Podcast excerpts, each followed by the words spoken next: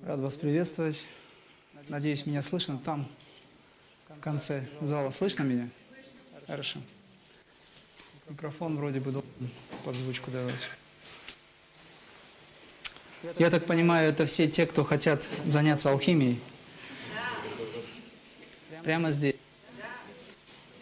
Тогда выпрямите спины, так, чтобы ваш позвоночник был ровным, потому что кривой позвоночник – враг, враг самореализации.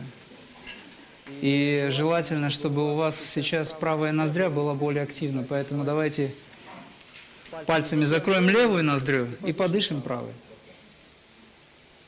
Громко подышим. Активнее. Хороший вдох, хороший выдох. Открывайте вашу правую ноздрю, она будет вам помогать сегодня. Это связано с канальной системой.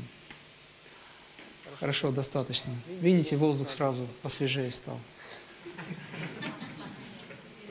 Алхимия тела, а, на самом деле, когда мы говорим о теле, я сразу приступаю уже, потому что у нас времени не так много. Время – это самый мощный, в общем, а, такой мастер, скажем, да, который трансмутирует нашу жизнь под себя. И алхимия тела, она, конечно же, нуждается в том, чтобы научились действительно по-настоящему управлять этим принципом, этим аспектом времени – я сейчас не говорю о том, что нам надо научиться вставать рано, научиться, э, допустим, тому, чтобы соблюдать режим, который необходим для алхимии тела, для трансформации. Я говорю о том, что нам нужно научиться быть вне времени. Это очень важный момент. Когда вы встаете, допустим, поздно, а вам нужно было рано встать, и вы понимаете, что вы не успели ничего, или не успеваете, потому что уже солнце давно в зените, а вы еще пока еще только спите, да, то есть подняться поднялись, а вот проснуться не получается. Такое случается с людьми, потому что до утра люди сидят в чатах, в интернете и все такое. Ну, обычная жизнь обычного человека. Это не значит, что у вас ничего не получается. Это, конечно, говорит о многом, на самом деле. О том, что вы не знаете, чем заниматься. Но я бы хотел, чтобы люди, согласно той науке, о которой я говорю, кстати, хочу вам предложить сейчас, может быть, в следующий раз, когда мы соберемся, у вас будут ручки и тетрадки, потому что то, что я буду говорить, это будут конкретные способы или действия, которые вы можете выполнять для себя, если вы хотите встать на путь алхимии. Но при этом я, конечно же, эти два часа не смогу вам дать методики, которые хотел бы дать. Вот. Самые главные методики, согласно йоге высокого пути, э, я уделяю большее внимание, это, конечно, наука, святая наука Крия, как действие, выполняемое в полном осознавании. То есть на пути к нашей трансформации или э, преобразованию тела или того, что называется наша жизнь, нам требуется действие. И вот самым главным аспектом в этом – это первое – установка вашего ментального плана на уровень, который не даст вам опуститься ниже. То есть вы должны забазировать себя. Когда я говорю «должны», конечно, вы каждый сами для себя решаете, что вы должны, но тем не менее, мне бы хотелось, чтобы вы, согласно закону Вселенной, закону вот этой вот великой алхимии вселенской, смогли действительно выбрать для себя ту планку, ниже которой вы опускаться не будете уже. Это было бы очень хорошо. На сегодняшний день очень много методов есть. Но если мы говорим сегодня об алхимии, то я разделю алхимию на два уровня. Первый – это внешняя алхимия, и второй – это внутренняя алхимия. Я постараюсь давать кратко, мне придется брать из разных э, уровней, скажем так, измерений да, информацию, для того, чтобы вы хоть как-то собрали в кучу то, о чем я сейчас буду говорить, собрали в кучу то, что может быть полезно для вас. Конечно, каждый из э, постулатов или аспектов, который будет высказан сегодня, в целом затронут, он очень большую развертку имеет. Но мне кажется, вы справитесь с этим моментом, вы сами начнете изучать, конечно, без личного устремления очень сложно что-либо сделать. Итак, внешняя алхимия и внутренняя. Начнем с внешней. Что я подразумеваю под внешней алхимией? То есть мы сейчас говорим о трансформации нашего тела. Мы говорим о возможности а, для тех, кто зацеплен за эту физическую жизнь, для тех, кто хочет долго находиться в этом теле. Мы берем два аспекта, внешняя алхимия в данном случае. Что я подразумеваю под внешней алхимией, повторю? Это возможность очистить наше тело. Дело в том, что пространство, в котором мы находимся, оно но не хочется говорить о нем плохо, потому что все есть проявление свыше. Но тем не менее, то пространство, в котором мы находимся, оно требует очень мощной трансформации, то есть очень сильных изменений. Но мы подвержены определенным законам, которые на нас влияют. Мы находимся под этими законами. Посмотрите, чтобы прийти к тому, к чему вы хотите прийти, это высочайшая радость, качество, высокие качества души, трансформации, возможность находиться э, здесь и сейчас, быть человеком, который имеет возможности все. То есть это благополучие внешнее и внутреннее. Нам требуется преодолевать много-много всяких преград. В частности, эти преграды связаны с социальной жизнью, это э, связано с природными э, явлениями, это связано с внутренней неправильной или отчасти неправильной, ну или правильной установкой отношения к своему э, аспекту бытия, к жизни. То есть социальная жизнь, в которой мы находимся сейчас, она к себе требует очень большого внимания. Мы не можем сейчас бросить этот мир, потому что мы сюда пришли. И задача наша научиться сосуществовать в этом мире. Первое э, неправильное действие людей с точки зрения отношения к этому миру – выражен таким образом. Чтобы заниматься духовной практикой, мне нужно бросить материальное. А чтобы, допустим, бросить материальное, я должен каким-то образом существовать. Соответственно, я не могу заниматься духовной практикой, потому что мне нужно зарабатывать деньги. Это самая простая установка людей, которые не хотят подумать о том, как сделать свою жизнь более совершенной, причем за одну жизнь. Вы знаете, что вы очень много раз сюда приходите, десятки тысяч воплощений. Об этом говорить можно долго, и это не секрет для людей, что инкарнация необходима для того, чтобы отработать все те программы, с которыми вы сталкиваетесь. Эти программы, они одинаковые, совершенно одинаковые. Мир меняется, одежда меняется, машины меняются, образ мышления практически остается один и тот же. Потому что мне, принцип «мне», «мое», для меня, я себя люблю, я самый лучший, я должен выжить и так далее. Все эти программы очень хорошо работают. Это касательно нашего ментального аспекта внешней алхимии. Я сейчас об этом говорю. Значит, нужно изменить отношение к этой жизни. Если мы не меняем отношение к этой жизни и не находим способ, как правильно соединить то, что есть социальное и духовное – то тогда очень сложно будет что-либо делать, потому что вы все время будете находиться в практике, а потом бежать во внешний мир, отрабатывать свои какие-то внешние программы, мечтая о том, чтобы снова войти и сесть в медитацию. Ну, или в какие-то э, другие техники, да, используя, какую-то другую практику. Внешняя алхимия требует от нас все-таки хотя бы элементарного режима. То есть мы сейчас будем говорить о нашем теле.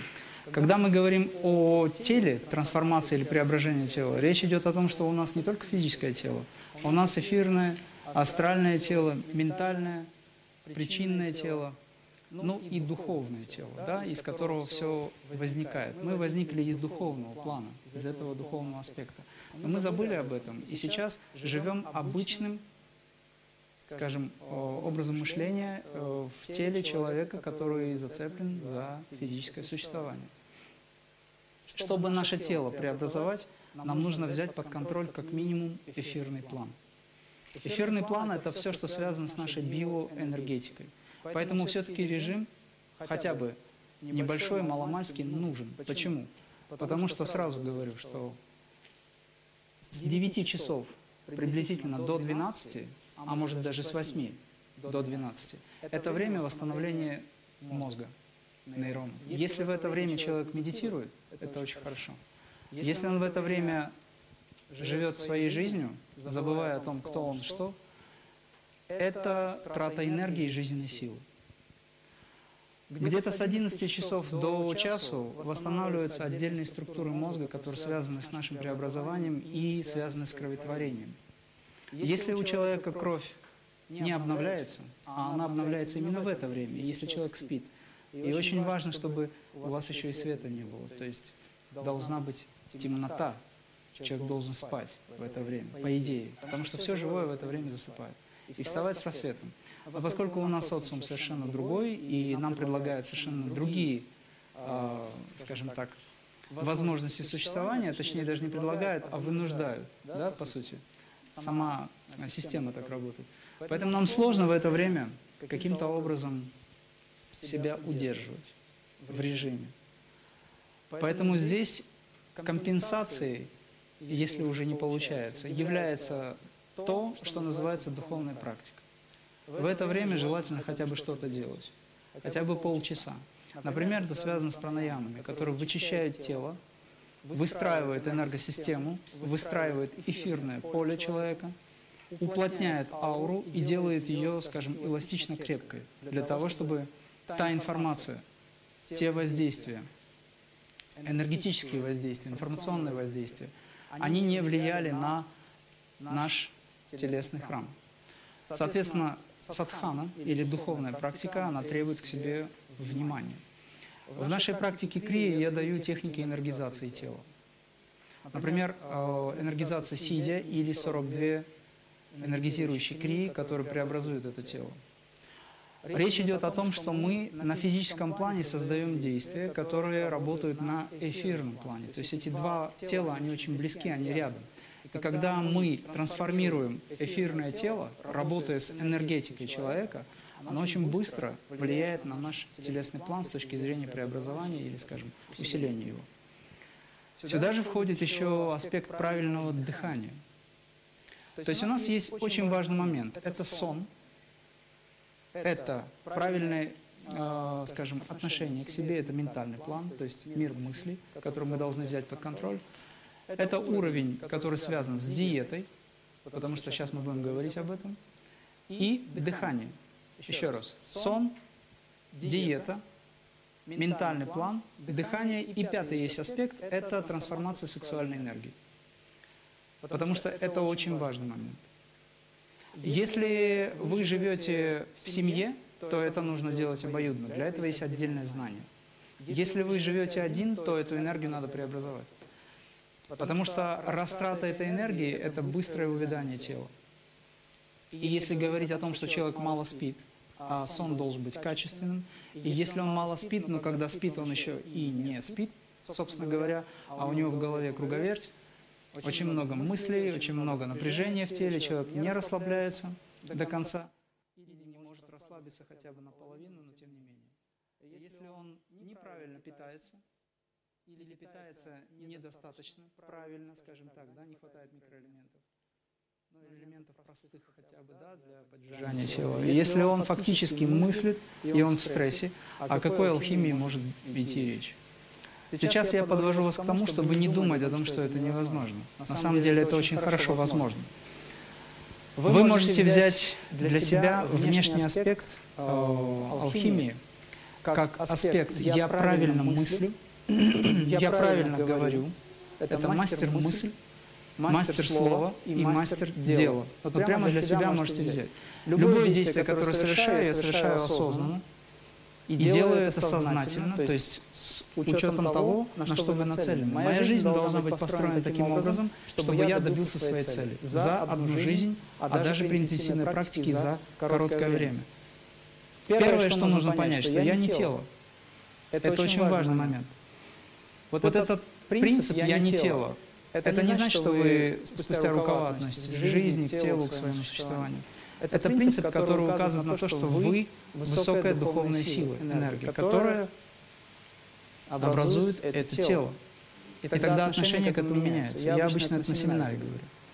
Это аспекты внешней алхимии. Второй момент, очень важный. Если вы ложитесь спать, то нужно научиться расслабляться перед сном. То есть сюда входит йога-нидра или шавасана. То же, то же самое, что мы делаем обычно в йоге, мы делаем просто перед сном мы учимся расслаблять свое тело. Это очень важный момент. О шавасане э, или о позе мертвого человека вы можете почитать в книгах, э, по йоге очень много этого всего. Это очень важный момент. Когда вы просыпаетесь, вы тоже сразу не вскакиваете, даже если вы опоздали. Смысл нет бежать, если вы уже опоздали. Поэтому вы спокойно продолжаете выполнять шавасану. И что интересно, если вы утром, сразу забегая вперед, мне придется информацию брать вот так вот э, кусками, я э, сразу предупреждаю, что такого стройного лейтмотива почти не будет. Почему? Потому что информация дается, и ее очень много, и вам надо просто ее впитать для себя. Когда вы утром просыпаетесь, если вы очень хорошо прочувствуете свое тело, если вы дадите токи во все части тела, то ваш дневной энергетический потенциал будет выстроен сразу. Потому что когда человек встает помятым, вот у него там он на ноги не может встать, залежалось тело за ночь, допустим, проспал много и так далее, и он не может сразу ментально дать токи в разные части тела, то его энергетика не выстраивается нормально. А если энергетика не выстраивается, соответственно, энергоинформационный план вашего внешнего аспекта, то есть ваше тело жизни – это ваша жизнь фактически, она тоже будет отвечать тем же. То есть это ломка энергии получается. Это ломка той информации или того пространства, которое вы выстраиваете. Соответственно, мозг, он, ему трудно работать и тратится больше энергии, потому что когда вы встали, не расслабившись, как это ни странно, не выстроили свое тело энергетически, то у вас очень много зажимов. Когда много зажимов, трата энергии. Когда трата энергии, жизнь сокращается. То есть она становится меньше, и она становится более сложной. Понимаете, о чем я говорю? То есть наша задача научиться выстраивать энергию. Для этого нужно позвоночник держать ровно. Соответственно, когда мы позвоночник держим ровно, наша энергетика равномерно, потихонечку начинает выстраиваться. Но самым лучшим аспектом э, существования является ваша ментальная сила, ваша установка. И вы в первую очередь берете под контроль правильное мышление. За ним возникает правильное дыхание. За ним возникает, или, скажем, следом идет питание, куда входят некоторые травы некоторые особые снадобья, добавки, а, пищевые добавки, если хотите. Мы сейчас об этом тоже будем говорить. И, соответственно, все, что с этим связано. То есть внешняя алхимия требует от нас чистоты нашего дома, в котором мы находимся. Это и внешний дом, в котором мы находимся, и внутренний, тело – храм. Ну или дом. А чистота дома начинается с чистого мышления, с чистого дыхания и питания – это очень важный момент. Если мы э, как минимум это не возьмем под контроль, тогда очень сложно будет что-либо делать дальше и вообще жить сложно.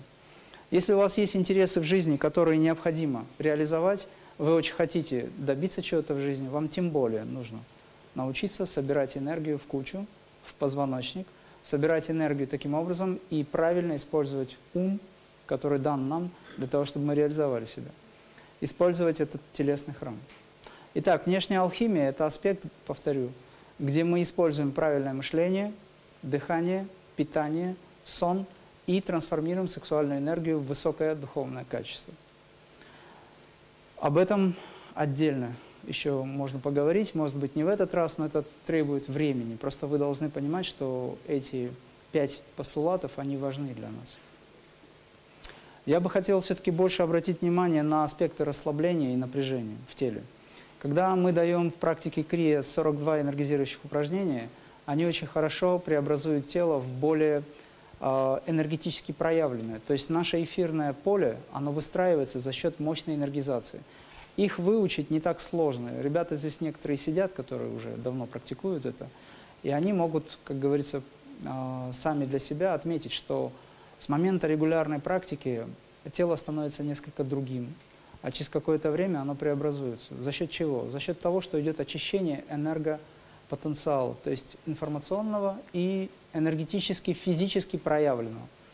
Тут же очищается лимфа, открываются каналы и питается тело. То есть те аспекты 42 энергизирующих практик, которые мы даем, они работают таким образом, что они очень быстро, интенсивно пробуждают головной мозг, выстраивают межполушарные связи.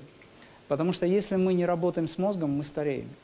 Люди, которые не работают с мозгом просто на авось, просто реагируют на внешний мир, просто слушают, просто смотрят, но не тренируют мозг, они быстро стареют. Если люди не, образно говоря, не закачивают свои мышцы, то мозг не работает нормально, то есть нет обратной связи. Если нет связи с частями тела, то мозг спит практически. Он реагирует только на то, что необходимо. Для того, чтобы мыслить, особо много не нужно. Мысли сами приходят и уходят. Это не наш продукт на самом деле, это информация, которая входит и выходит. И по сути она это делает совершенно самостоятельно, без нашего ведома. Сейчас ни один человек не может взять просто и отключить ум, сидящий здесь. А было бы хорошо. Просто взять и отключить ум. Для чего?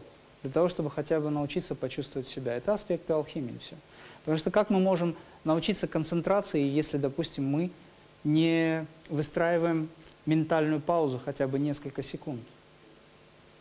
Это важный момент. Научиться не думать. Или направленное действие одной мысли на какую-то идею и, преследуя эту идею, удерживать свое сознание в течение какого-то количества времени. Для того, чтобы научиться это делать, нам нужна сила с вами. Поэтому если говорить о том, что где мы можем взять эту силу, мы должны пополнять свои жизненные силы через правильное мышление, правильное питание, дыхание, сюда входит пранаяма, об этом сейчас буду говорить, через качественный сон, потому что пока что мы еще должны спать. Если человек медитирует, то он может не спать. Человек, который умеет медитировать, он может не спать. Или очень мало спать. Или делать вид, что спит, чтобы других не будоражить. Но при этом он находится в состоянии. Было бы правильно. Только те, кто любят лежать в горизонтальном положении, не надо теперь говорить, что они медитируют. Медитация – это состояние за пределами эго, личности и ума. Это состояние, которое позволяет нам несколько познакомиться на первых порах с самим собой, а потом подружиться с самим собой, потом стать самим собой на самом деле и выйти еще дальше, в более высокие сферы себя, самоосознания. Внешняя алхимия – это процесс подготовки к внутренней алхимии. Это не так быстро, но и не так долго на самом деле. Требуется регулярно полтора-три года, чтобы очень серьезно перестроить свое сознание и тело. Сейчас процессы очень быстро протекают. У нас время стремительно сокращается. Сейчас не 24 часа в сутках, а уже 16. Я говорю это как есть на самом деле. Но вы можете все-таки растянуть это время – находясь в состоянии здесь сейчас, если вы самоосознаванием занимаетесь. То есть первый аспект, напоминаю, это правильная установка, правильное отношение к самому себе и высокая концентрация на вашем позвоночнике. Когда у вас есть хорошая привычка концентрироваться на позвоночник, тогда там, где ваше внимание, там энергия, а, соответственно, централизация, скажем, этой энергии в позвоночнике позволит нам очень хорошо на фоне, конечно, основной садханы или духовной практики, очень хорошо распределять эту энергию в отдельных частях тела. Таким образом, тело перестанет быстро стареть. Идет процесс задержки этого старения, этого аспекта. Теперь касательно э, дыхания. Я уже говорил, но еще раз повторю, что мы дышим согласно нашей ментальной силе мы дышим согласно особой высокой духовной энергии. В нас прописан аспект дыхания. Раньше у людей древности, духовных лидеров, ну или вообще очень древних людей, дыхание было несколько другим. Сейчас у нас дыхание очень активно. Это связано с тем, что в организме очень много ядов, в организме очень много стресса, напряжения, очень много всего, от чего надо избавиться. Потому что когда человек делает вдох и выдох, то он высвобождает определенное количество энергии, через вдох и выдох он, притягивая прану, жизненную силу, направляет ее куда следует для высвобождения ядов, от ядов. Соответственно, через дыхание мы освобождаемся от информационного и физического энергетического шлака, если уже об этом говорить. Но если человек дышит часто, он живет меньше. Если мы говорим о бессмертии, об алхимии тела, то наша задача научиться дышать меньше. Меньше, чем обычно. Обычно человек дышит в среднем где-то около 20-25, может быть, раз в среднем. Некоторые и 30 раз дышат в минуту, они не замечают. Дыхание поверхностное. Но каждый вдох и выдох – это сокращение жизни. Потому что оджас или жизненная сила, данная нам свыше, она потихонечку заканчивается. И тут очень важный момент. Нужно подготовить свое тело таким образом, чтобы наше дыхание естественным образом, безнасильственным образом, прекратило быть поверхностным, бесконтрольным. То есть оно может быть поверхностным, но если вы контролируете этот процесс. И количество дыханий в минуту должно быть сведено к минимуму. Это возможно. То есть, если мы говорим об алхимии тела, то наша задача научиться не дышать. Или дышать очень мало. Когда мы выполняем пранаямы, то есть это особый режим, особый уровень сознания или удержание энергии, то мы используем дыхание. Скажу сразу, что пранаяма, она не связана, вернее, не находится в зависимости от дыхания. Пранаяма – это не упражнение, где вы дышите или не дышите. Пранаяма – это контроль и принятие качества энергии. И здесь может дыхание отсутствовать, потому что зачастую, когда возникает настоящая истинная пранаяма, дыхание останавливается. И человек входит, пусть на время, но в аспект бессмертия. Дыхание – это жизнь, которая нам фактически дано.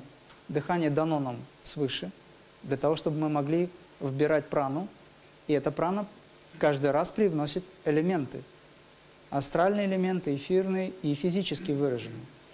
Но когда мы останавливаем дыхание, согласно закону, то это говорит о том, что в нас праны очень много, и нам не нужно дышать. Вот этот есть аспект пранаямы, который непосредственно выражен как принятие полностью всего, что происходит, всего, что нам дано свыше. В этот момент дыхание может быть либо замедлено, либо остановиться полностью. Каким образом мы должны э, взять контроль над дыханием? Опять же, это правильное мышление, контроль дыхания, то есть выполнять практики, правильное питание. Когда мы спим, и если сон некачественный, то мы теряем прану. Где-то во время сна, допустим, энергетическое тело или прана, которая вокруг нас, которая нам дается, она отделяется от нас где-то на 50, на 40-50 сантиметров. То есть мы на самом деле теряем эту энергию. Когда мы не спим, когда мы концентрируемся, когда мы занимаемся, выполняем техники, концентрируемся на сосуде трансцендентальной силы, силы, на позвоночнике, мы удерживаем эту энергию. Энергия не рассеивается. Таким образом, мы не теряем силы. Но если человек бессознательно живет, если он мыслит, как хочет, или как мыслится, если он движется непонятно, в его сознании непонятно, что происходит, то, естественно, энергия уходит. Возникает напряжение, и дыхание учащается. Есть специальные техники пополнения оджаса, да, то есть той жизненной силы, которая дается свыше. Для начала нужно понять, что это такое, вообще как это работает. Если говорить о том, что мы делаем вдох, то вдох – это некий воздушный шарик, допустим, да? Он надувается. То есть сам воздушный шарик, оболочка воздушного шарика – это кислород, пусть будет так. Но все внутреннее наполнение этого шарика, это образ я вам даю, это прана. То есть когда вы делаете вдох, обычный человек думает, что он вдыхает кислород. В реальности это не так. Потому что помимо кислорода есть масса других элементов, когда мы вдыхаем. Не говоря уже о угарном дыме или газе, да, который возникает среди машин. Очень много элементов. Это тоже питание, кстати, только некачественное. Когда мы делаем вдох, мы получаем прану. Эта прана в себе несет особые элементы, которые формируют ваше тело. Если человек прекращает дышать в силу каких-то обстоятельств, он умирает, обычный человек. Почему? Потому что ему не хватает энергии. И ему не хватает элементов для поддержания жизни. Это жизненная сила. Кислород на последнем месте.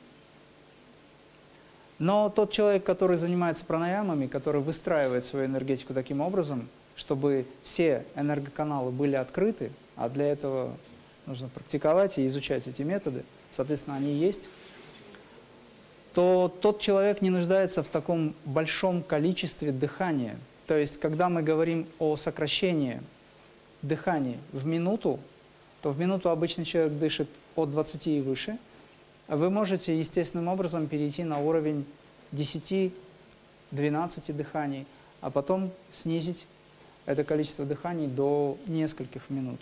Это станет естественным вашим состоянием. Это не будет вам дискомфорт приносить, потому что это ваше естество.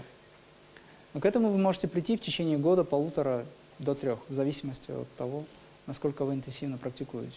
Вы, кстати говоря, помните, наверное, или знаете, что в течение 7 лет все клетки обновляются. Слышали об этом? Ну вот смотрите, если вы в течение 7 лет соблюдаете правильное мышление, питание, дыхание, вы можете свое тело преобразить. Пусть вы не будете выглядеть молодо, как хотелось бы, допустим, сразу. Потому что для этого требуется концентрация. Но у кого есть зацепка за то, чтобы выглядеть совсем молодо и сохранить это, это другой вопрос. Мы к этому тоже можем подойти. Для начала нужно научиться контролировать то, о чем я говорил. То есть это правильное отношение к себе и к жизни, полное принятие, а это происходит в практике, в духовной практике. Правильное питание, опять же, и дыхание, как минимум. Да, но сон тоже, соответственно. С дыханием понятно? То есть, когда мы дышим много, мы быстро умираем, потому что человеку дано определенное количество вдохов и выдохов с момента рождения. Первый вдох, заканчивается жизнь, последний выдох. Вот пусть это будет там несколько миллиардов вдохов и выдохов, к примеру. Кстати говоря, в сутки обычный человек дышит 21 600 дыханий раз. Это в сутки, приблизительно. Но современный человек, находящийся в стрессе, может дышать гораздо больше. Обычный человек, который нормально живет, более-менее хорошо себя чувствует, он дышит в среднем 21 600 раз это поддержание принципа со-хам. Со на санскрите – это то высшее, что дает нам жизнь. Хам – это я. Хам – это я. Фактически со-хам принцип – это вдох и выдох. Они даже чем-то похожи. Когда мы дышим, то есть со-хам – это мантра – но в реальности это очень важный момент для понимания. То есть если человек не имеет связи с Высшим, то жить он не может. А поскольку мы все имеем связь с Высшим, то есть я сейчас говорю не о том Боге, о котором вы знаете или слышали. Я сейчас говорю о том, что есть истинная природа, из которой возникло наше тело. То есть это неразрывно. Это не то, чтобы душа влетела, тело возникло, душа влетела, и, и все, и мы живем как залез в танк или в машину, потом вылез. Не так. Структура тела, она полностью соткана или создана из энергии. Эта энергия имеет более тонкую природу, еще более тонкую природу, до самой тончайшей, которую люди называют Богом. Та высокая трансцендентальная сила или сила духа, если хотите, она, уплотнившись, стала телом. Вот наше тело непосредственно связано с этим – Поэтому если мы говорим о трансформации телесного плана, нам надо начинать с ментального плана. Потому что ментальный план нам дан как инструмент, где мы можем связать духовное с физическим. Если ментал испорчен, очень сложно что-либо сделать. Поэтому нужно очищать разум. Разум очищается через правильное питание, правильное дыхание. Это уже как гипноз получается, да? Правильное дыхание, правильное мышление, образ жизни, качественный сон – нам надо ложиться рано, вставать рано. Есть правильно, не по режиму, может быть, если не получается, но правильно. Кислотно-щелочной баланс удерживать. pH крови 7,3, 7,4 было бы правильно. Если у кого-то кровь закислена, об алхимии сложно рассуждать, потому что это дорога к болезни. Если кислая кровь – это онкозаболевание. Онкология возникает из-за неправильных продуктов. Вот сейчас мы плавно переходим к тому, что нам нужно э, сделать э, тем аспектом, что есть питание. Если мы не возьмем под контроль это, нам будет сложно. То есть правильное питание – это то питание, которое нас радует, как телесный аспект, как сознание. Это то питание, которое дает нам силы, не отнимает энергию, потому что мертвая пища забирает энергию. Пища, переночевавшая в холодильнике, простоявшая, она забирает энергию у вас возникает мысль, каким же образом тогда правильно питаться, это же невозможно в современном мире. Все возможно на самом деле. Можно выйти на уровень и не питаться тоже. Можно есть и уметь переработать. Если у вас достаточно много энергии, а вы ее получаете через трансформацию, через пранаямы, через определенные, определенные садханы, то вы можете даже пищу, если вы получили не очень качественную, вы можете ее трансформировать. Вы можете ее превратить в свет. Это делается через психическую энергию. Но все же питание должно быть качественным, правильным. Поэтому я рекомендую до обеда питаться только фруктами, пить отвары травы, сразу подхожу. Обед у вас может быть полноценный, конечно, я за вегетарианство, естественно. Вот. И ужин тот, который вы считаете нужным в небольшом количестве и не поздно, так, чтобы у вас осталось время до сна, чтобы эта пища была переработана, потому что пища, которая вы поели и вы легли спать, она застаивается в теле и превращается в шлак, превращается в токсины. То есть она гниет. Между этим больше двигаться нужно, соответственно, тело должно быть хорошо прокачано. Когда я говорю прокачано, то есть это энергетически прокачано. Это не значит, что вы должны ходить, ходить в залы для того, чтобы качать мышцы. Но, в принципе, это тоже неплохо, если уж вы этим занимаетесь. Я рекомендую энергизацию тела. Если мы говорим о том, что питание должно из себя представлять, то еще раз хочу сказать, каждый продукт в себе содержит определенный род энергии. Пища должна быть сатвичной. Есть три уровня пищи, то есть тамасичная пища, которая э, гнилая пища, грубо говоря. Пища раджасичная, которая дает активность уму.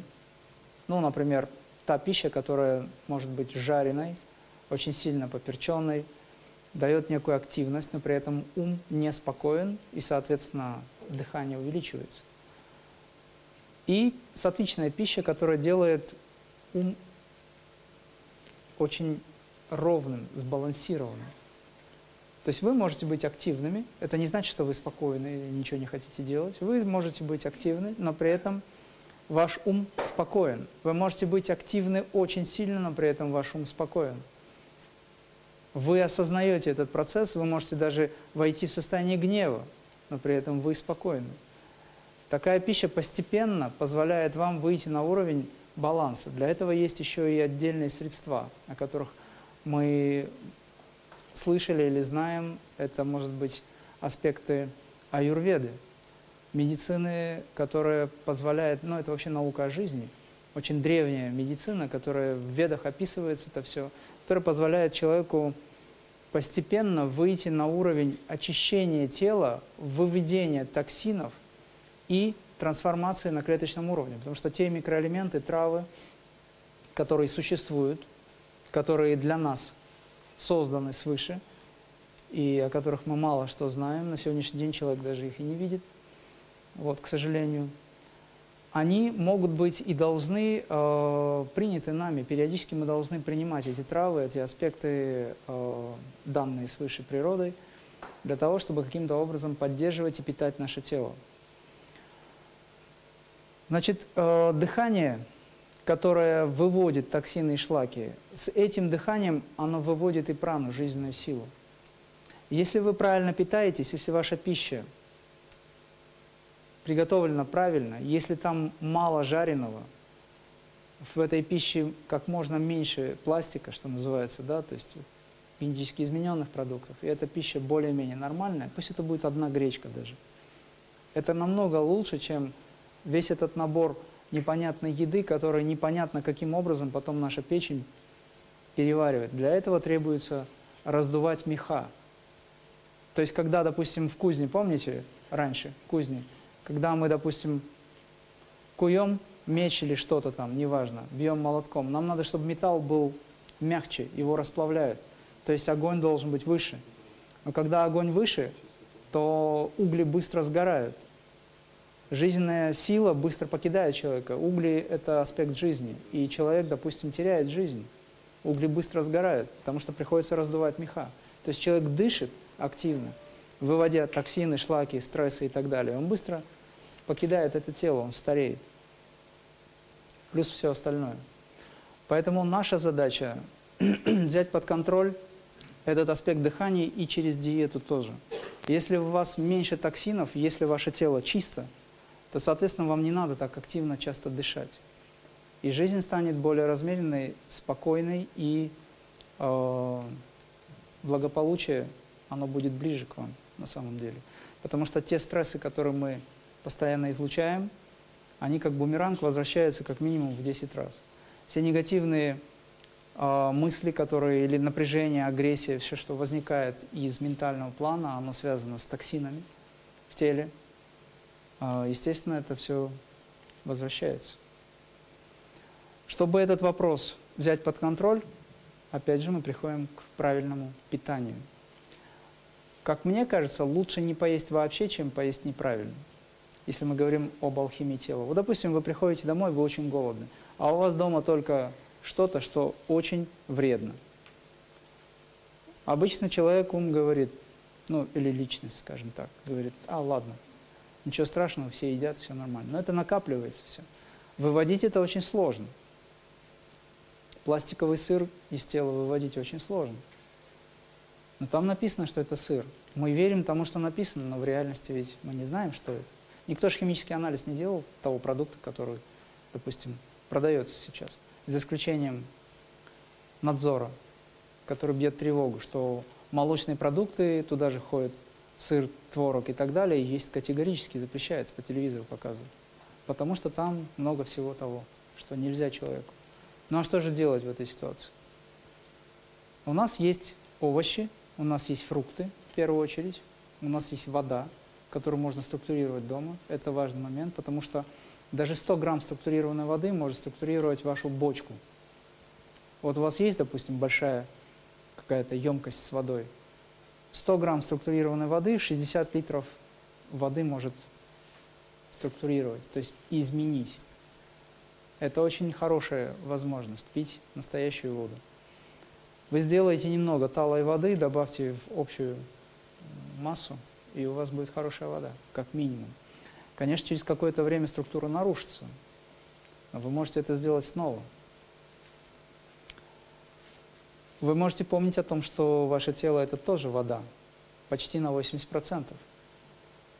И если вы сознательно работаете духовно, энергетически в этом теле, то ваша вода преобразуется. Это делается через особые заклинания, мантры. Когда я говорю о заклинаниях, я говорю о принципе западной алхимии, потому что заклинание, по сути, это метод, который вы для себя определяете как э, самогипноз, пусть будет так. Я не очень люблю это слово, но пусть будет так. Самогипноз возможен. Гипноз сам по себе вреден, сразу говорю. То есть это кармически наказуемая вещь, когда гипнотизеру уходите. Это нехорошо. Но самогипноз – это хорошо, потому что это работает на ваше подсознание. если вы используете некоторые заклинания, допустим, вы говорите, что я сейчас ощущаю молодость, я ощущаю силу, каждая моя часть, допустим, тела, она преобразуется, и вы в это верите и начинаете работать с этим, это, по сути, работает очень серьезно. И когда вы достигаете до уровня подсознания, это из подсознания потом начнет работать. Потому что, к сожалению, вся наша жизнь выстраивается благодаря подсознанию. Мы здесь любим мыслить или думать, или мечтать о чем-то, но жизнь складывается так, как складывается.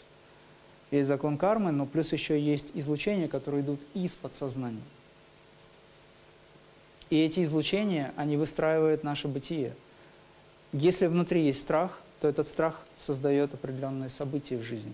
Здесь мы вроде бы работаем с этим. То есть нужно переписать подсознание. Это сделать не так легко. Поэтому люди идут к психологам, идут к кинезиологам, но мы предлагаем техники энергизации и трансформации через духовную практику крия, потому что это быстро работает, потому что это эффективно работает. Конечно, если есть какая-то заноза, ее надо срочно вытащить, вы можете пойти к психологу, и если он молодец, то он вам поможет. Но по сути это ваша задача. Итак, вы можете использовать заклинания, можете использовать мантры, которые очень хорошо структурируют тело. Мы об этом говорили с вами. Соответственно, когда вы постоянно вибрируете, ваше тело начинает испытывать преобразование и получать те атрибуты, которые связаны с тем аспектом, божества, допустим, если вы кому-то поклоняетесь, либо просто взяли мантру, те атрибуты, те качества, которые дает вам эта мантра или это заклинание. или то утверждение, которое, ну я это называю заклинанием, то утверждение, которое действительно вам близко на сегодняшний день. Самое простое и эффективное – это то, что вы говорите «я здоров, и я желаю всем живым существам здоровья». Самое простое. Вот, кстати, в свое время еще детка, когда был, Порфирий, помните такого, Иванов? Он всегда советовал «желайте здравия всем, посылайте здоровья всему миру». Есть ведическая мантра очень высокого уровня, это «самаста лока сухина бхаванту», то есть «да будут счастливы все миры». Если вы постоянно излучаете позитив, в конце концов ваше подсознание начнет работать. На фоне этого вы очищаете разум свой через практику, через правильное питание. Это я сейчас, сейчас говорю все о внешней алхимии. Это надо все сделать вашим нормальным ритмом жизни. Ничего сложного нет абсолютно. Говорю я много, и кажется, что это объемная информация. А в реальности это всего лишь пять аспектов. Качественный сон, преобразование сексуальной энергии, то есть это занятие, практика. Хотя бы 15-20 минут трансформации, это дается в техниках йоги. Правильное питание, опять же, да. То есть не ешьте то, что вам вредит. Просто не ешьте.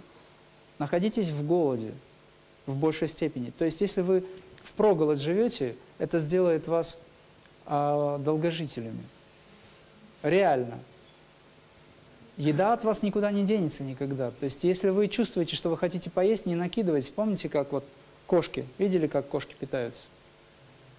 Они голодные, очень голодные, но они подходят, спокойно нюхают, посмотрят по сторонам, только потом к еде приступают. И достаточно аккуратно это делают, несмотря на то, что голодные. Но, может быть, чуть быстрее, нежели обычно. А что делают собаки, когда они голодные? Они накидываются и съедают чуть ли не вместе с тарелкой. Вот отношения к еде разные. Но мы же не собаки и не кошки, мы же всегда можем остановиться и сказать, так, стоп, я ведь живу за счет космического питания, за счет космической энергии, духовной силы. Эта пища, которая сейчас мне здесь дана, я очень хочу есть, но это же не я, это мое тело хочет есть. Вот это вот самоосознавание, постоянное вопрошание, а нужно ли мне сейчас есть то, что мне дали – Ум говорит, да, да, нужно быстрее. А в реальности вы же не ум и не тело. То есть вы можете сказать, стоп, я решаю, есть мне сейчас это или нет. Это очень правильная пища, это сатвическая пища, но все-таки это я решаю, надо мне есть или нет. Это очень важный момент, если вы возьмете привычку это все. Осознавать, когда вы хотите спать, голова уже там падает направо-налево, нужно что-то делать, вы говорите так, все, я хочу спать, и падаете. Момент перехода в сон. Я позволяю телу лечь спать, потому что вы не тело. Вот это очень важный момент. Когда вы должны встать, вы открываете глаза или еще не открыли, вы не встаете и говорите, я сейчас должен включить свое тело, мой телесный храм должен быть подготовлен к этой жизни, скажем так, да, к к этому дню или в этот день я вхожу осознанно и так далее. То есть это все моменты, которые связаны с вашей вот этой алхимией тела. Если вы этого не будете делать, то тогда вы будете жить по привычке механически. А тот, кто механически живет, ему очень сложно взять под контроль энергии, потому что механическая жизнь – это потеря жизненной силы. Если вы дышите, забыв себя, то тогда жизнь тоже куда-то девается очень быстро.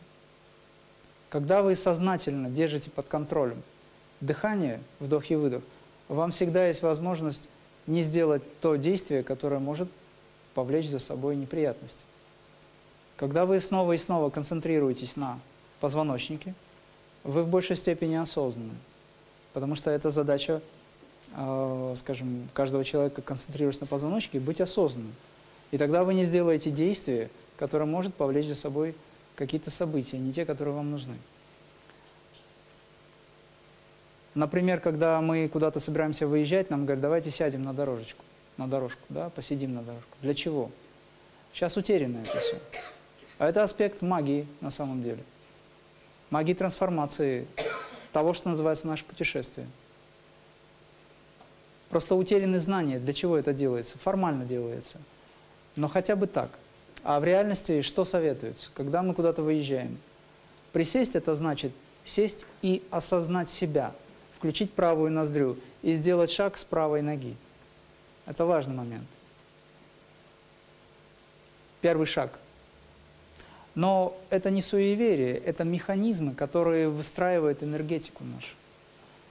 Поэтому есть обрядовая магия, или в йоге есть то, что называется садхана, обряды, определенные действия, которые мы называем крия, осознанные действия, которые формируют наше поле энергии.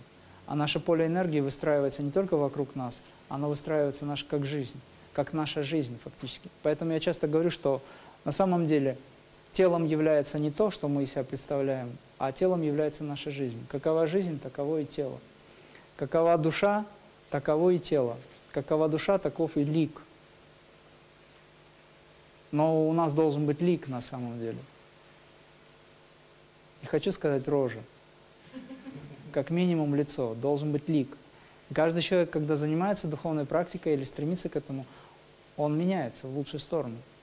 А если человек ест все, что попало, вы замечали, наверное, да, что человек, который живет вот таким в теле человека, но в большей степени несколько животным аспектом страдает, то его образ, он как-то тает, и он выглядит немножечко по-другому. Но как только человек берет под контроль это все, он становится очень несколько другим, скажем, да, и магнетизм растет. Итак, внешняя алхимия в себе заключает вот эти постулаты, о которых я говорил. Очень важно все-таки обратить внимание на сон. Я еще раз говорю, если вы не умеете медитировать, то ложитесь пораньше, хотя бы на э, 2-3 часа.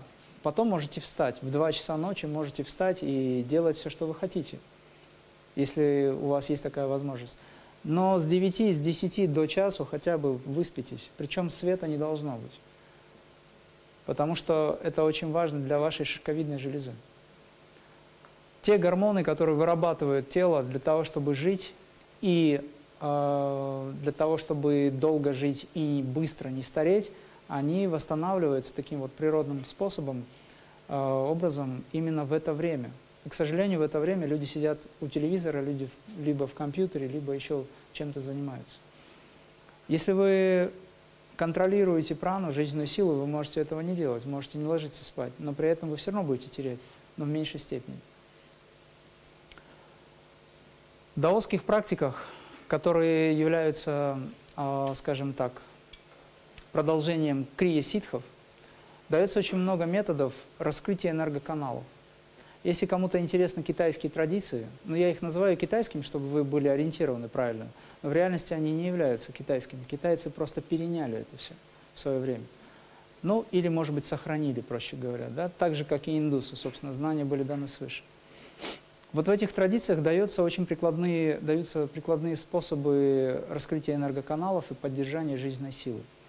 Но в йоге это в большей степени глобально и скажем так, фундаментально. Если сравнивать эти направления, то йога – это зерно, даосские практики – это, может быть, корни и дерево, а все остальные практики – это плоды, ну или цветы. Поэтому зерно фактически всегда является важным, потому что из зерна, собственно, и возникает все остальное. Зерно – это йога. В даосских практиках дается метод – а, трансформации энергии и преобразования этой энергии для жизни. Очень много долгожителей в Китае существует сейчас, так же, как и в Индии. Но я имею в виду мастеров, которые демонстрируют, э, скажем, то большое количество энергии, которое используется в жизни ими для лечения, трансформации и долгожительства. Эти знания пришли из э, Индии, в свое время, а знания в Индию пришли из э, севера. Но тогда жизнь была несколько другая, Гималаи еще отсутствовали, они возникли чуть позже, это предыстория. Поэтому, если говорить о такой науке, как аюрведа, то аюрведа – это сохранившееся знание от тех древних знаний, источников, о которых мы сейчас говорим. То есть это очень-очень давно. Но при этом это знание сохранено. И вот ситхи, бессмертные ситхи – такие как Богар или Баганатар, Агастия, Агастияр его зовут, э, Тирумулар и очень много. Их вообще э, таких известных всем ситхов, которые оставили труды, их 18. Есть еще 84 маха-ситха, которые приходили вообще на землю для того, чтобы оставлять знания. Вот сейчас мы об этих знаниях и говорим. А, вот эти вот крия-ситхи, так называемые, они в Китай дали знания, которые вы знаете как дао, даосизм. В частности, Баганатар оставил очень много трудов, где он описывает внешнюю и внутреннюю алхимию, трансформацию. Эти труды доступны на сегодняшний день. Они адаптированы и поданы, в частности, в крия-йоге достаточно универсальным образом. Но при этом все-таки мы нуждаемся в том, чтобы непосредственно следить за тем, чтобы правильно питаться. Конечно, человек, занимающийся практикой крии, он может преобразовать свое тело, как говорится, пройдя и перемалывая все моменты, которые, допустим, на него влияют, это воздействие из внешнего мира, это неправильное питание и так далее, самой практикой крии. Но это требует времени, дольше намного, нежели если вы возьмете под контроль все это и будете хотя бы элементарно соблюдать правила игры жизни. Выполняя садхану, вы гораздо быстрее придете к своей цели. Трансформация энергии необходима. Для этого нужно эту энергию собрать в жизненной э, части. Это нижняя часть тела. Это Муладхара чакра, Сватхистана и Манипура чакра. Знаете о таких, да, слышали? То есть это три энергоцентра. В китайской традиции, кстати, это называется нижний дантян. То есть это море энергии, объединенные три чакры. Собирается эта энергия в жизненной вот этой вот части тела нижней, Затем она преобразуется и, трансформируясь, поднимается вверх, сознательно. Для этого требуется практика. Либо человек занимается это йогическим образом, либо э, использует даосские практики. Когда мы собираем энергию в нижней части, мы увеличиваем жизненные силы организма. Тогда человеку кажется, что он становится сильнее, ему хочется меньше спать, ему также хочется больше говорить, потому что много энергии. И он говорит, так, я сегодня молодец, мне хочется, вот что-то надо делать. То есть ум все время направляет вас вовне. Да, если необходимо работать, вы можете работать, конечно. Но при этом вы можете, кстати, не так сильно тратить энергию. Но при этом мудрый человек, он не тратит эту силу на много говорить, много совершать действий, он продолжает накапливать энергию и трансформировать более тонкое качество. Представьте себе, что нижняя часть энергии, допустим, может быть красной. Затем эта энергия превращается в желтый, потом в ярко-желтый, потом в белый чистый свет. То есть это более тонкая сфера. Это я пример привел сейчас. Когда вы эту энергию поднимаете в область головы, то голова не воспринимает нижнюю часть э, энергии в грубом виде, она воспринимает эту нижнюю часть энергии, преобразованную в очень высокое тонкое качество. Тогда мозг получает очень много силы. И что интересно, мы это все делаем в 42 криях, как ни странно. Кажется, что это простые действия, но в реальности наши нейроны начинают очень сильно пробуждаться. И когда они пробуждаются, эти связи усиливаются, тогда у человека есть возможность очень хорошо самоосознавать себя. То есть у него есть энергия, чтобы что-то делать, у него есть желание, чтобы что-то делать. Опять же, ум направляет это желание вовне, тогда у него появляются творческие способности, сверхспособности, некоторые целительством занимаются и так далее. Но при этом они тратят энергию.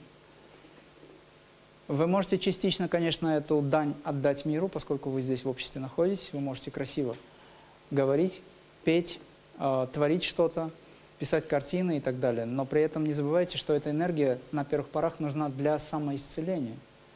Потому что первое время – это преобразование тела. Когда ваше тело станет более высокого уровня с точки зрения частотной характеристики, восприятие энергии будет высокое, тогда вы можете больше тратить энергии и проводимость будет выше. Соответственно, вы можете принимать больше энергии. Принятие силы связано с правильным отношением к жизни, с правильным отношением к себе. Принятие силы связано с правильным питанием во внешнем мире, контролем дыхания,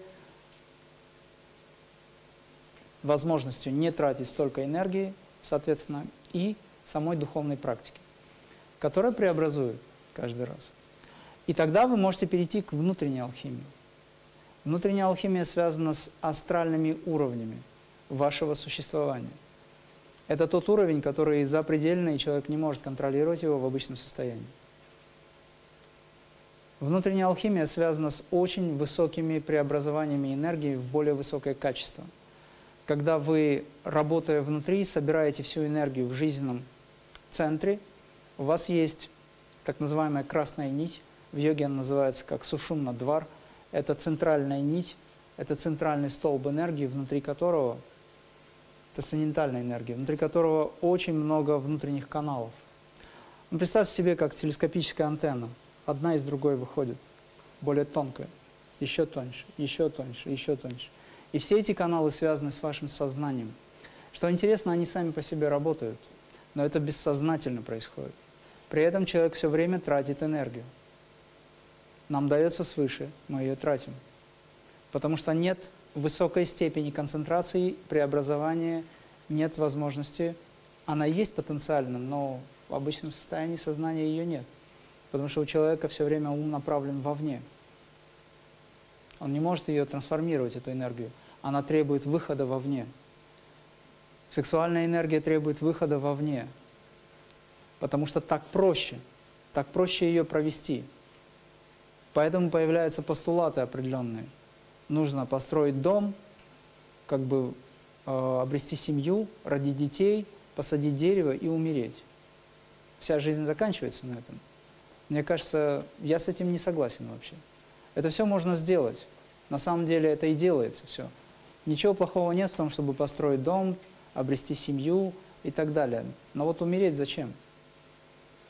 Только построил дом, только обрел семью и уже все. Поэтому наша задача научиться не умирать. Для этого есть дополнительные техники трансформации. Один из э, наших подвижников – один из учеников Бабаджи, который несколько воплощений фактически поклонялся и был преданным этого бессмертного гималайского святого, есть такой Леонардо Ор. Он написал хорошую книгу, может быть, вам будет интересно в свое время. Ей уже, наверное, лет 30 этой книги. «Бросьте привычку умирать» называется. Он там дает э, простые, очень эффективные методы работы трансформации сознания через огонь, воду и землю. Ситхи оставили эти знания.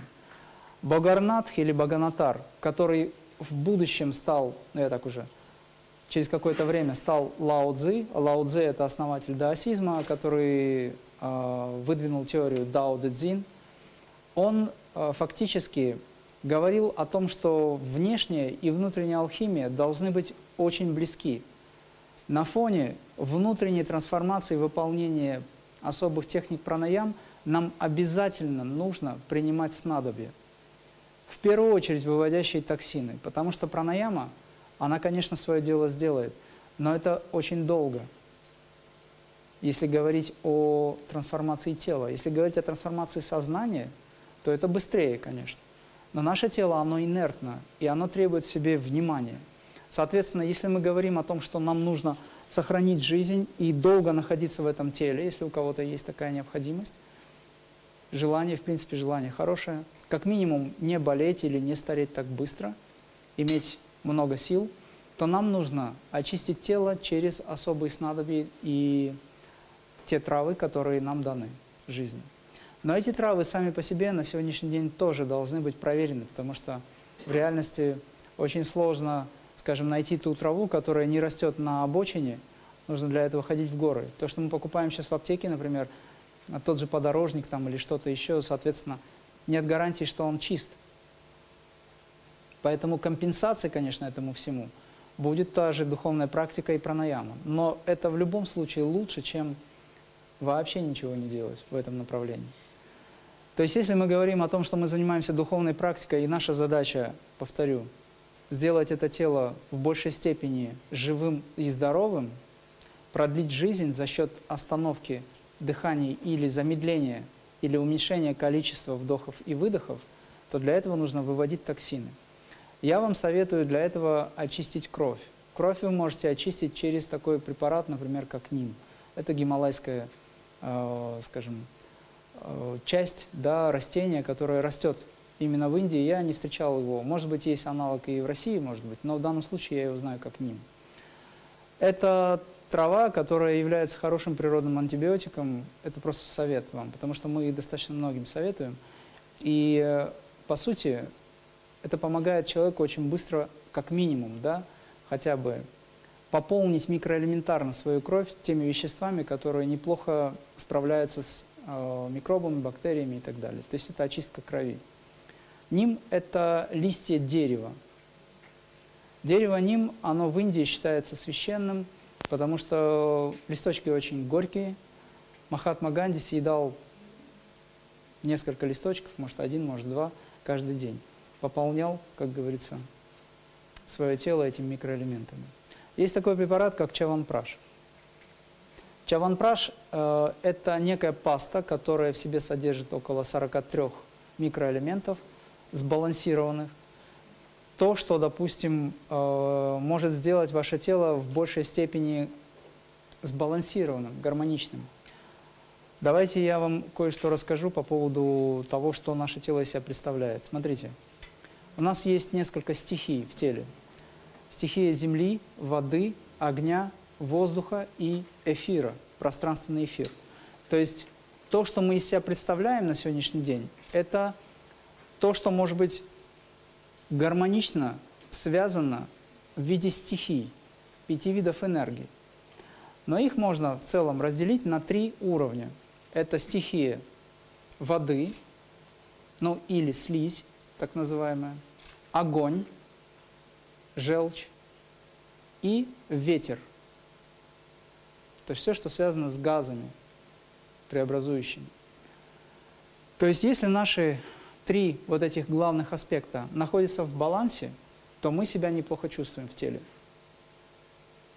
Если какая-то энергия превалирует, если какая-то энергия находится в дисбалансе, какая-то стихия в большей степени или в меньшей степени проявлена, то мы чувствуем дисбаланс. Когда в теле человека много слизи накапливается, вы это замечаете очень быстро. У вас начинается ощущение, что вы простыли, выводится слизь, с этим выводятся токсины – мертвые клетки выходят и так далее. Это все выводится из организма.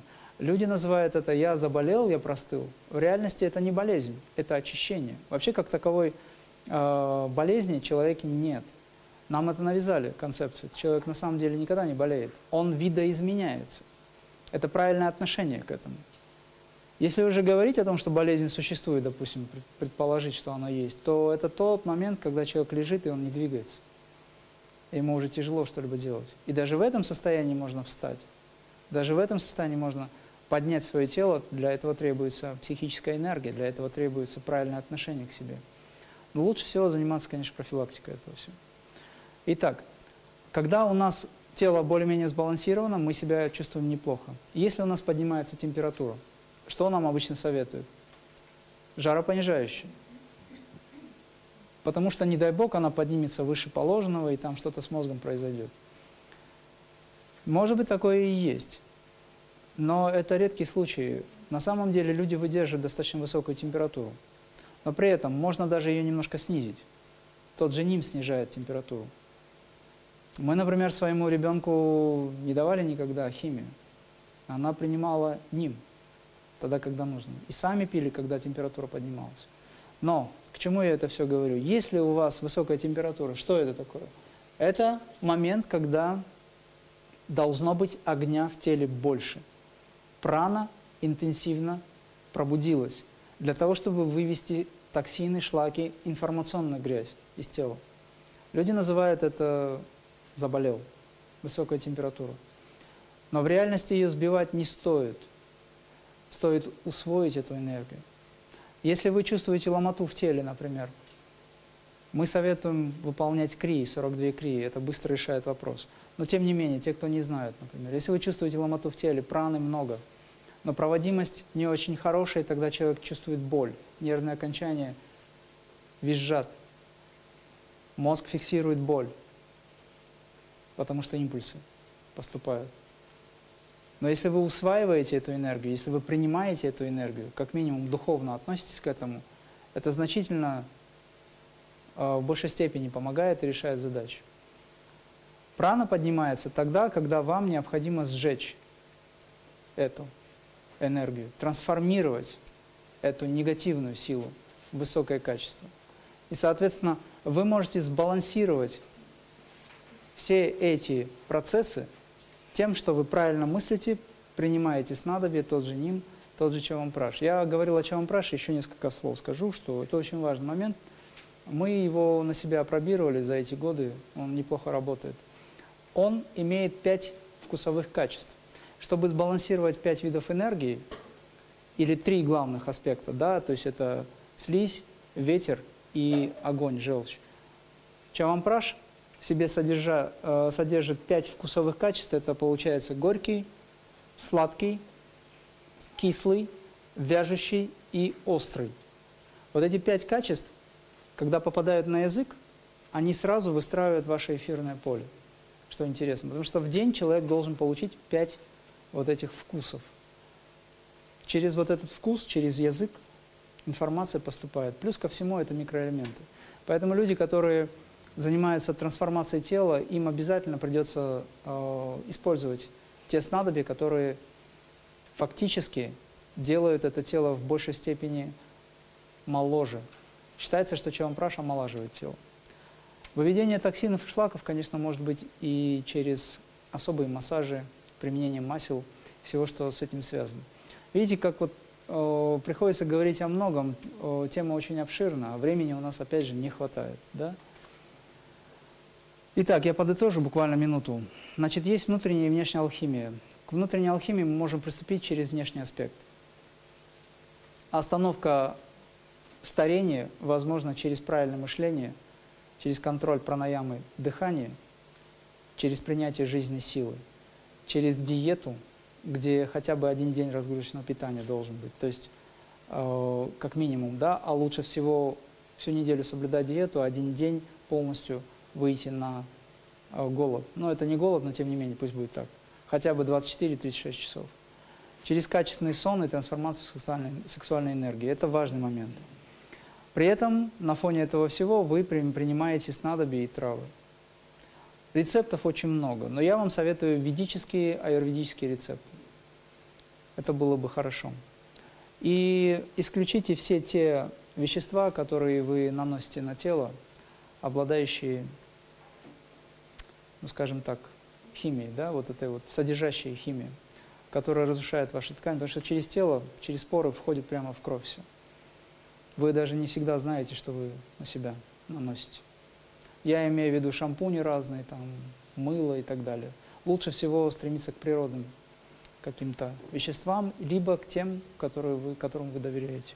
Сколько у нас времени осталось? У нас немного вопросов. Хорошо. В общем, в целом, это вводная часть, я уже сказал. Давайте сейчас тогда мы приступим к вопросам на эту тему, либо на какую-то другую. Если есть, я могу ответить. А, для начала, сначала начав, да, потому что бывает, что очищение организма происходит, по пол чайной ложечки, рассасывая где-то минутку, ну там полминутки во рту, это очень важный момент, можно два раза в день. Но это да, это зависит от того, э, индивидуальный момент. Ну, страшного ничего. По пол чайной ложки два раза в день для начала. Друзья, вы поднимаете руку, у кого есть вопрос, я буду подходить, давать микрофон, чтобы нашим зрителям тоже было все слышно. Скажите, а что лучше, вегетарианство или веганство? Я думаю, сначала вегетарианство, потом веганство. Потому что не нужно ломать структуру свою. Если человек много лет жил, представьте себе, у нас наше поколение, допустим, ваш отец, дед, ну и так далее, да, по материнской, по мужской линии, по женской, неважно, все, вы сформированы из этого всего. Сейчас сразу ломать это не стоит. Но есть другой момент еще. Все, конечно, зависит от того, насколько вы настроены, насколько вы правильно понимаете и как вы правильно выстраиваете дальнейшее питание.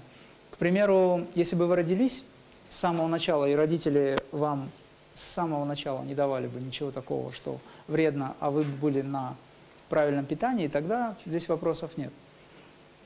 Но если вы много лет занимались э, там, жизнью обычно и питались как обычно, то я думаю, что в течение трех лет вы можете выйти уже на уровень вегетарианства чистого, и в течение семи лет вы можете выйти на Это я говорю о том, чтобы не сильно ломать структуры. Но если вы практикуете, э, скажем, такую практику, как крия, это гораздо быстрее происходит. И, конечно же, это связано с вашим правильным отношением, с вашей медитацией и молитвой. Такой момент. У нас Еще есть следующий, Да. следующий вопрос. Ну, спасибо. Э, Вы говорили про отношение к еде и что лучше вообще не поесть. А вот как быть, если вот у человека естественные процессы включаются, ну, вы понимаете, о чем я, Да. и да, может быть какие-то что-то на какие-то нервные импульсы и тому подобное, естественно, слюноотделение и тому подобное. Вот как с этим быть? Здесь момент такой, если у вас есть э, проблемы с телом, скажем так, да, с ментальным телом, эмоциональным телом и так далее, то вы можете позволить себе поесть. Но я говорил о том, чтобы вы сознательно подходили к этому вопросу. Например, если вы достаточно осознанны, то вы понимаете, что что-то с телом происходит. В любом случае надо понять, что происходит. И вы это стараетесь сделать. Даже если вы ничего не понимаете, но вы можете позволить себе есть, не накидываясь на еду. Если там что-то не то, на столе лежит, ну, вы, допустим, решили питаться правильно, чистой едой, но на столе нет чистой еды. Вы можете позволить себе э, что-либо другое. Пойдите и возьмите себе. Это не так сложно. Сходите в магазин, купите себе яблоки. Допустим, вы можете поесть яблоки, можете поесть, сварить гречку. Это же не значит, что вы не можете ничего сделать.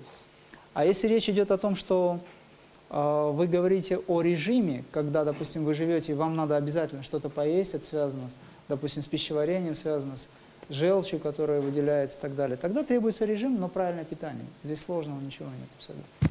Надо изучить это все, потому что прежде чем запихивать что-то в рот, нужно же понимать, что мы делаем. Для чего это? У нас следующий вопрос. А, Всем добрый вечер. Имрам, а, вскользь упомянули о структурированной воде. Вот не подскажете простые источники ее получения? Ну, наука, грубо говоря, не стоит тоже ж на месте, правильно? Да, я понимаю, есть специальные приборы. Вот у нас есть парень здесь, который делает эти приборы. Буквально они там, себестоимость 100 рублей этих приборов, в принципе, ну я так образно, да, э, которые говорят приближенно, насколько это возможно. Я не э, лабораторно не исследовал это, естественно, но это намного лучше, чем обычная вода из-под крана или отстойная вода. Да? Тестили ее, да, уже на себе? Опро-? Опробировали на себе ее? Я раньше пробовал, да. Раньше Ну, эффект не, есть, не да? этот препарат, а несколько другие пробовал. Но вообще вы можете в холодильнике воду э, замораживать. Вода, которая растаяла, она уже структурирована. Она ненадолго, на некоторое время, но она структурирована. Понимаете, о чем я говорю? Вот, соответственно, там есть некоторые условия, как правильно ее оттаять. Там есть условия, где надо какую-то часть льда сначала выбросить там, и так далее. То есть, потому что все-таки там собирается грязь в самой воде. Да? Вот. Это несложно, есть эта информация, она в инете есть, вы можете это все. Вот. Но если говорить о живой и мертвой воде, то это было бы хорошо, применяя этот аппарат. Аппарат, структурирующий воду. Таков есть. Вы можете подойти к парню потом и спросить. А вот там, где продаются у них там чавампраши, мыло и так далее, все эти препараты, вы можете подойти и вам скажут. А, Давайте предлагаю теперь пару вопросов наших зрителей, которые смотрят трансляцию онлайн. Э, Мы недавно говорили про НИМ, спросили, как НИМ принимать детям. Все зависит от того, сколько лет ребенку. Э, Есть дети, которые не могут глотать капсулы. То есть ним продается в капсулах, в таблетках, в порошке. То есть это немножко сложно. Поэтому, если есть возможность с медом, с водичкой, там все зависит от э, того, сколько лет ребенку, или если это совсем маленький ребенок, будет сложно. Вот. На эту тему, я думаю, мы отдельно создадим, может быть, какую-то программу запишем и так далее, потому что у меня супруга, например, она очень хорошо уже на себе испытала э, и на ребенке на своем все эти моменты, и она может дать м, неплохую информацию, как правильно все эти аюрведические препараты фактически прини- прими- принимать. А вы запишите, пожалуйста, все эти вопросы, чтобы мы могли потом, да, по возможности. Спасибо. Так, ну вот следующий вопрос тоже от наших зрителей. Тут два вопроса объединим. А, Вопрос от Елены.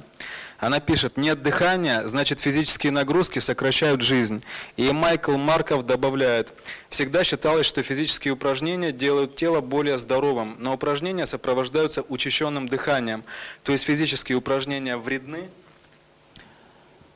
Если человек не двигается, он быстро стареет и умирает. Если человек излишне дает нагрузку на тело, он также быстро стареет и умирает. Должна быть золотая середина.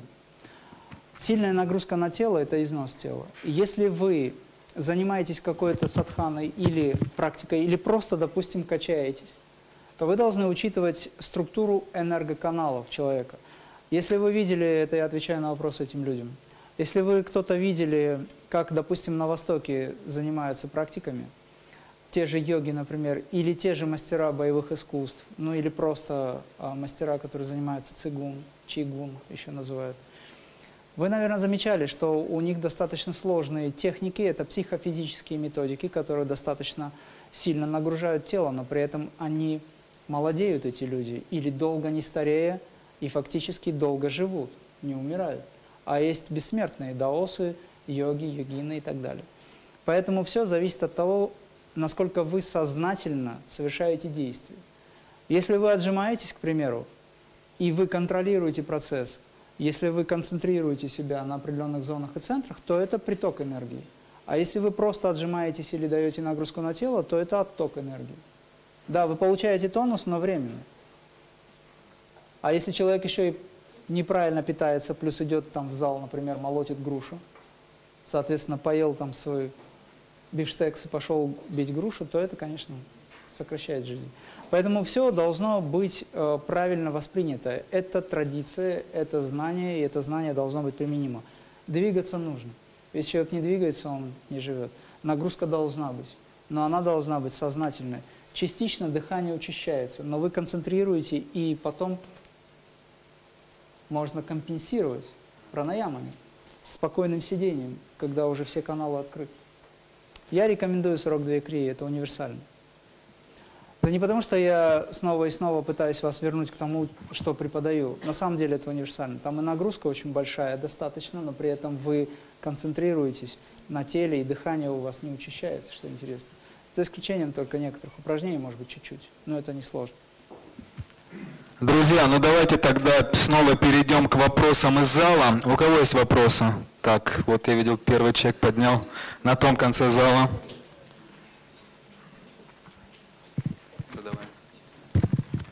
Благодарю за лекцию. Вопрос о касаемо контроля сексуальной энергии преобразования. А, даосские практики еще упоминались, и есть книга Монтече. Монтекче, да. А что вы по этому скажете? Существует очень много направлений, а, методов, как трансформировать сексуальную энергию. Если вы внимательно изучите древний египетский метод, древний китайский и индийский, вы найдете в этом общее методики одни. Методы подведения разные. Есть обоюдная практика трансформации и одиночная практика трансформации этой энергии. В любом случае это все связано с вашим позвоночником, это связано с энергоцентрами, это связано с тем, что вы эту энергию, трансформируя, поднимаете в голову.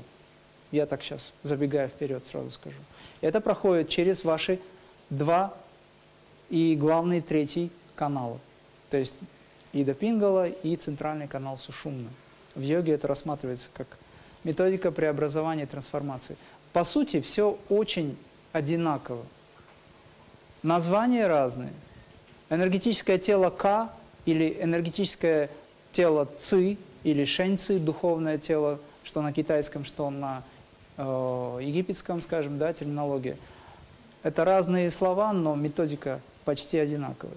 Поэтому я вам советую этот вопрос взять под контроль, потому что это очень важный момент. Ну, еще один момент появляется.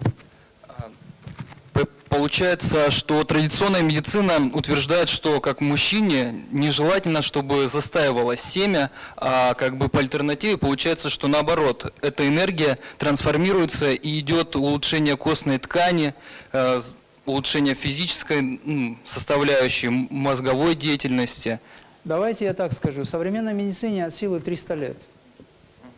А медицине древней, алхимии, уже много тысяч. Поэтому опыт за теми, кто очень долго живет и прошел очень много. Да? То есть я говорю о медицине древности. Но не учитывать моменты, которые даны сейчас современной медицине, тоже не советую. Нужно правильно подходить к этому. Потому что прогрессивные ученые, нормальные ученые, которые стремятся действительно помочь людям, они достаточно неплохо стали разбираться в этих вопросах. Речь идет о преобразовании этой энергии, то есть мы не говорим о жидкости, мы говорим об энергии, которая поднимается через особые центры и питает мозг. Вот о чем речь. Все остальное это просто дополнение, это носитель. Наше тело является носителем энергии. Если нет физической силы, то духовная энергия или энергия, которая связана хотя бы с эфирным телом, более грубая, но не физически выраженная, она, ей не на что будет опираться. Поэтому человек, который обладает внешней физической силой, он внутренне тоже силен. Тот, у кого психическая энергия достаточно высокого уровня, преобразует все это, то его физическое тело может выглядеть несколько, э, скажем там, худым, немощным, но силы будет очень много. Если вы замечали, мастера тех же боевых искусств, например, они все сухощавые. Не все полные, но есть там отдельные экземпляры. Вот, но силы очень много. Это говорит о том, что используется энергия более тонкого уровня и порядка. Это все связано с трансформацией той же сексуальной энергии. Монтакче очень хороший мастер, есть еще и другие мастера. У него достаточно большой опыт, он с этим работает, он сам трансформирует, поэтому вы можете опираться на его учение, если это вам близко. Хорошо? Еще. Спасибо. У нас еще один вопрос. Благодарю за лекцию. Упоминались каналы, три. Хотелось бы вкратце, но чуть-чуть подробнее о двух боковых каналах, ну вообще, какие свойства, функции и для чего. Вкратце, но чуть-чуть подробнее мне это нравится. Ну вот сжато, если возможно, конечно. Существует три канала главных. Они соответствуют трем очень духовным местам или рекам в Индии. Я так часто пример привожу. Есть Ганга святая, Ямуна и река Сарасвати.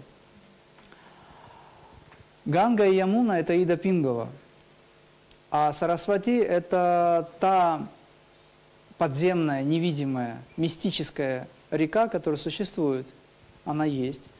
Но она в нас выражена как центральный канал, сушумно. Этот канал энергетически очень важен для нас, потому что через него спускаются во внешний мир все энергии, проходят и на всех планах питают наши чакры, соответственно, эти центры связаны со всеми планами. Поэтому те два канала, Ида и Пингала, лунно-солнечные каналы, связывающие нас с внешним миром, они позволяют нам жить в этой жизни и взаимодействовать. Но когда нам нужно переключить свое внимание и войти в состояние медитации, трансформировать свою энергию, войти во внутренний канал, мы должны все эти два канала сознательно внести в центральный канал, вернуть свое внимание внутрь себя. И таким образом мы встретимся с, эти, с этим мистическим аспектом или той мистической рекой Сарасвати. Почему я этот пример привел? Потому что в Индии, например, а, есть вот эти три реки, на самом деле, и есть такое называемое место Прояг, слияние трех рек. И считается, что человек получает освобождение, который приходит и совершает омовение в этих местах действительно это происходит, потому что там собрана определенная сила, духовная сила. Но если у нас нет возможности съездить в Индию и получить это омовение, это не значит, что мы не можем это сделать внутри себя. Поэтому эти два канала мы вносим внутрь себя через духовную практику выстраивания магнетизма. Успеваешь? Мы привносим эту энергию в позвоночник, и она естественным образом возвращается обратно по методу наполнения сосуда энергия поднимается в голову. Здесь был вопрос один, Артур. Подойди вот сюда. Вопрос? Да.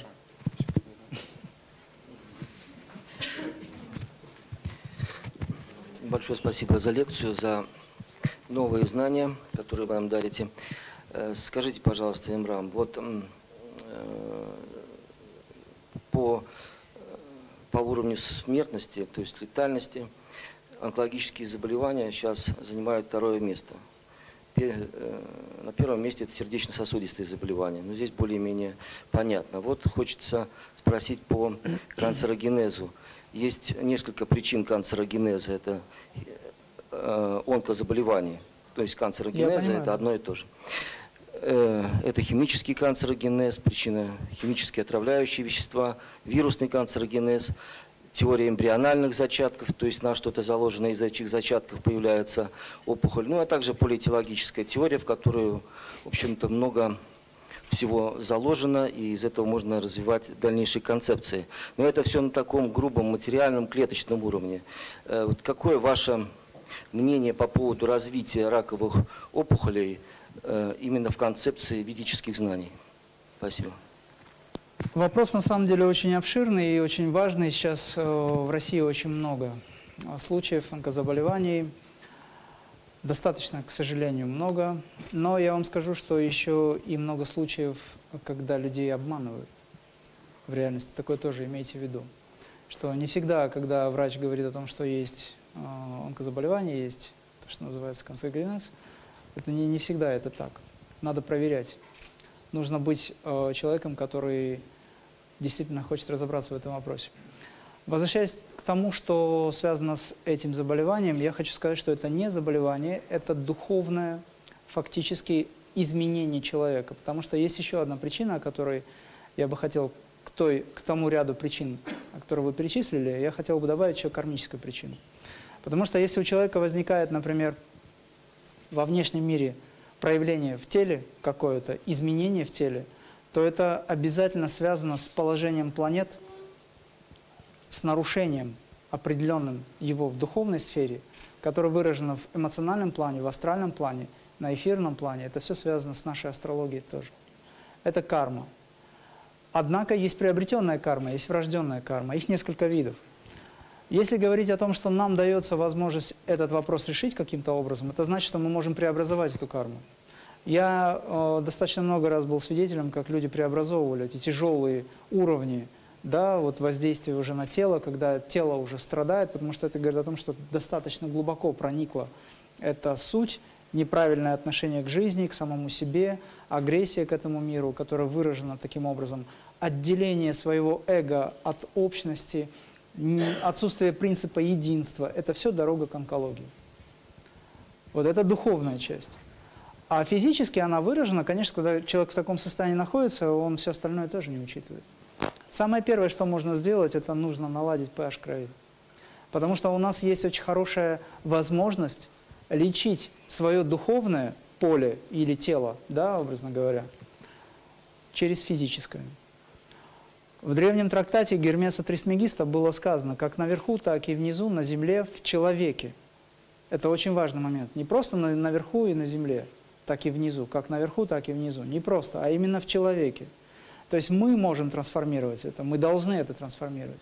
Во всяком случае, мы можем сделать все возможное, чтобы э, проявить, ну или бороться с этим. Человек должен, не теряя, как говорится, самообладание, выйти на уровень самопознания. Люди, которые занимаются самоосознаванием, они, как правило, э, не болеют этим. А болеют лишь те, которые, занимаясь практикой йоги, вынуждены уйти по карме. У них тяжелая карма. Такое случается.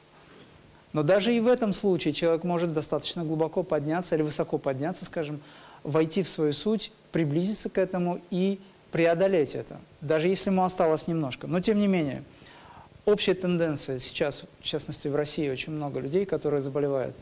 Вы правильно сказали, отмечу все-таки это неправильное питание, то есть это нарушение ритмов, это воздействие лучевое. Вот эти вышки сейчас кругом стоят – под видом интернета, имейте в виду, что это идет мощное облучение, Wi-Fi, телефоны.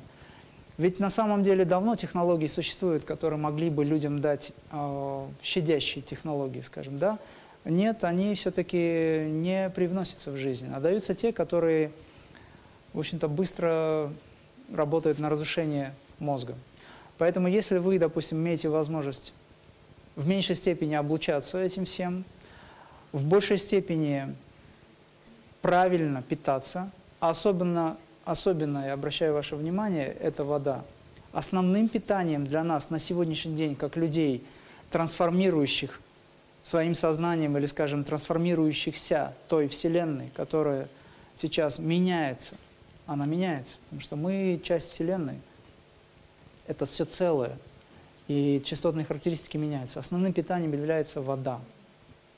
Мы должны с водой общаться. Мы должны, прежде чем выпить, сказать ей очень важное что-то, что станет потом нашим целым. Это очень важно. Структурировать воду важно. Шунгитировать как угодно, но не так просто выпил. И, и, кстати, люди мало воду пьют. Чай – это не вода. Жидкости, компоты и все остальное – это не вода. Вода должна быть чистой. Это, конечно, отдельная тема, но тем не менее. Естественно, все это нужно как минимум взять под контроль, максимально уменьшить воздействие и влияние, удерживать pH крови, потому что кислотная кровь – это дорога к онкологии, по возможности удерживать pH крови. Поэтому всегда начинайте с фруктов, с воды чистой, с фруктов, овощей, зеленого цвета. Ну и все остальное тоже. Как можно меньше советую. Дрожжи надо исключить, сахар убирайте сразу, максимально, насколько это возможно. Тогда у этих вот раковых клеток не будет питания. Еще очень важный момент. Запомните это. Чем дальше у вас по времени разрыв между пищей, я сейчас не говорю о людях, которые не могут, им надо чаще там в силу каких-то там э, ЖКТ там страдает и так далее. Но это все можно поправить очень быстро. Чем больше у вас во времени расстояние между едой, тем меньше у раковых клеток возможность питаться, потому что они питаются гораздо больше, чем обычная клетка, она не ест, человеческая клетка обычная, нормальная, она много не ест, ей немножко нужно. А раковые клетки, они все время хотят пожирать. Если вы не даете питания раковым клеткам, и вы э, промежуток между едой, допустим, где-то 4-6 часов, это очень хорошо, если 12 еще лучше. Но это не все могут.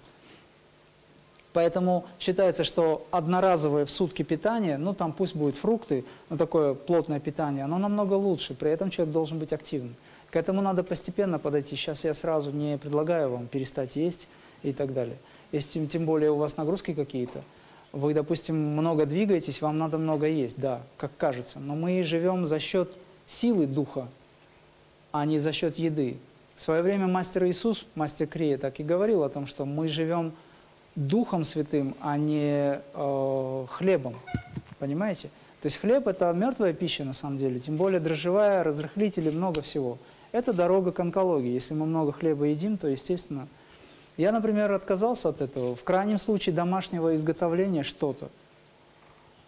Не потому, что я боюсь этого всего, просто это мне не нужно. Я бы вам советовал тоже выйти на более чистое питание. Но если вы делаете это дома, правильно приготовленный хлеб, с любовью, что называется, с э, той энергией, которую вы вкладываете, то почему нет?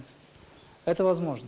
Но я сейчас, э, когда я говорю о хлебе, я даже не имею в виду чисто хлеб, да, но хлеб это как пища, как еда, тяжелая еда. Конечно же, мясо надо забыть.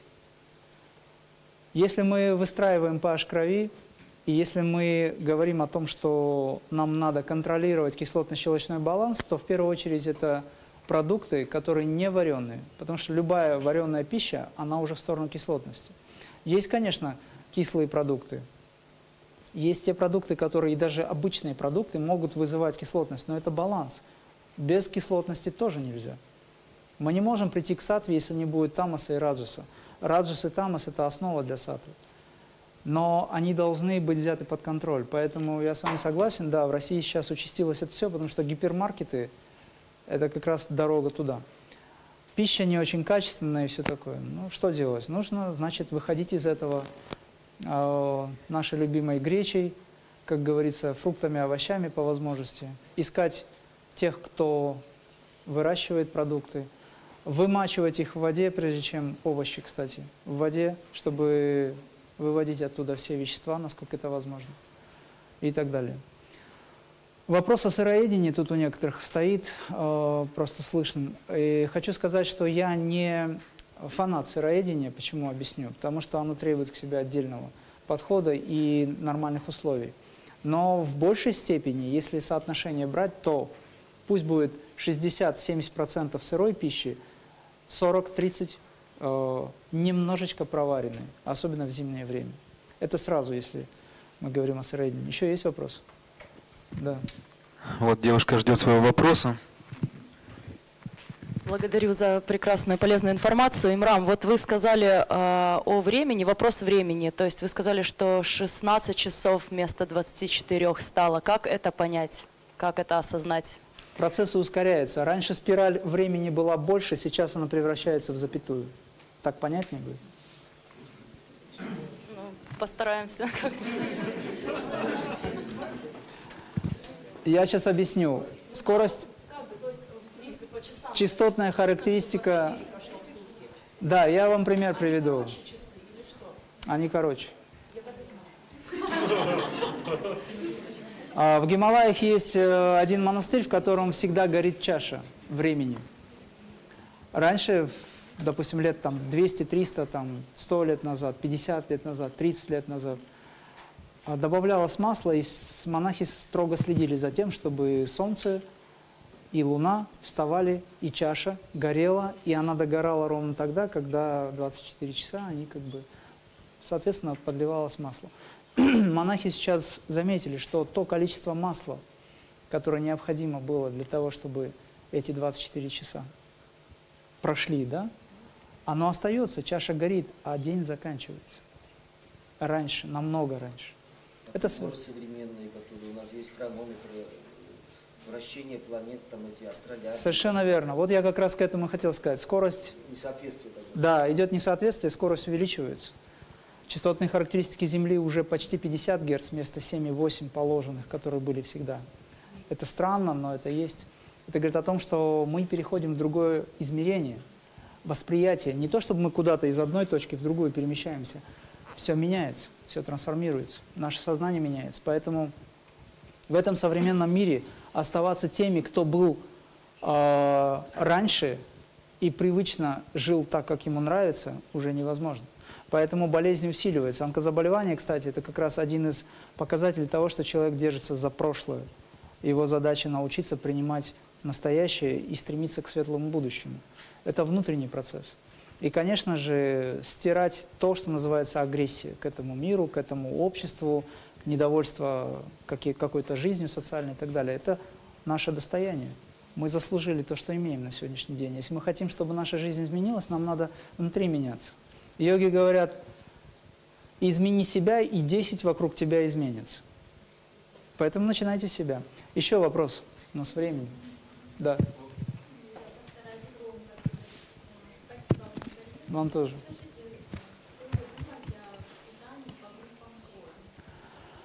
Я думаю, что такая, скажем, рафинированная форма питания существует, но мне как видится, что в этой жизни все продукты, которые естественным образом растут, которые фактически даны нам в жизнь, тем или иным образом они э, связаны. Поэтому чистого такого питания я не придерживался. Я думаю, что это необходимо тем, кто встал на путь, допустим, исцеления. Если у него какое-то заболевание все-таки возникло, ему может быть так легче. Для этого требуется целая схема. Но при этом э, я знаю, что многие учителя йоги, они питаются, может быть, скудно, может быть, не так разнообразно, и с ними ничего не происходит, потому что происходит несколько другое. То есть это внутренняя работа, это чистый организм, это сохранение, опять, опять же, того же pH крови. Да? Поэтому существует около 200 видов. Э, диетологи вообще сами запутались. Около 200, а может быть даже и больше, видов различного питания, ну, этих методов питания. Все это общепит. Ну, кому это подходит? Индивидуально, если вам, например, вредны оранжевые продукты, согласно вашей астрологии, вы об этом будете знать. Вам, допустим, астролог или какой-то диетолог может сказать об этом. Тогда вы можете не принимать ту же хурму или королек. Пожалуйста, отложите ее в сторону, там, перец красный или там оранжевый, неважно.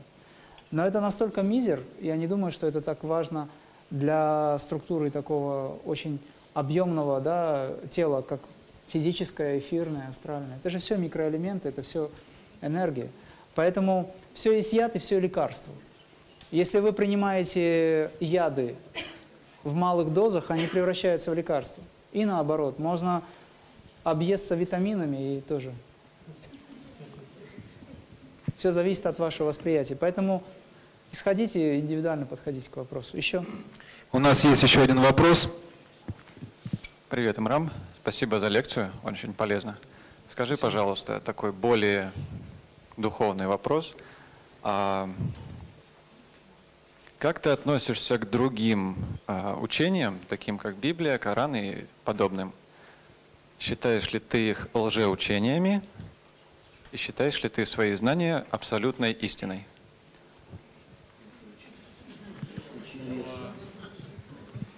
Все учения, которые на Земле присутствуют, они выполняют свою работу, потому что за этими учениями стоят пророки.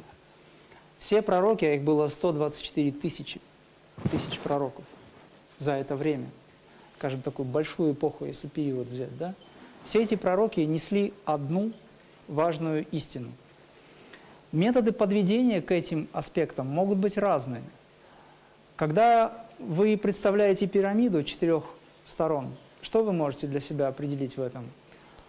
Пирамида – это как образ восхождения людей. Это я отвечаю э, на вопрос ваш, э, каким образом или как я отношусь к учениям, таким как Библия, Коран, иудаизм, допустим, буддизм и так далее. Предположим, что у этой пирамиды 8 граней, пусть это будет 8 основных религий, пусть будет 5, 4, неважно. Принцип. Внизу очень большое расстояние. Здесь все это собирается. Наверху у нас есть то, что называется истина. И каждый человек со своей стороны поднимается к этой истине. Внизу очень трудно найти общий язык людям, потому что одна грань очень далека от другой грани. И, допустим, мусульманин христианину говорит, ты знаешь, моя религия лучше, я это знаю лучше, и это самое главное. Тот говорит, нет, это моя религия самая верная, чистая и так далее. Они друг друга не понимают. Потому что далеко друг от друга, нет принципа единства, но они стремятся к одному. Вот когда они поднимаются, через какое-то время, испытывая тяжесть трансформации через жизнь, как говорится, шаг за шагом, тяжелый подъем. Здесь они становятся ближе, и они друг друга могут видеть. Тут они становятся еще ближе, у них уже не возникает разногласий, потому что они понимают гораздо больше. Понимаете принцип, да, о котором я говорю?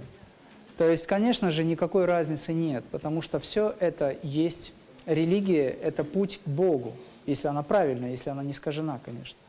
Касательно того знания, о котором вы говорите, то, что я преподаю, допустим, да, сейчас – я хочу сказать, что это не относится к религии вообще. Почему? Потому что йога – это не религия. Йога – это духовное знание, которое в себе содержит религиозные аспекты.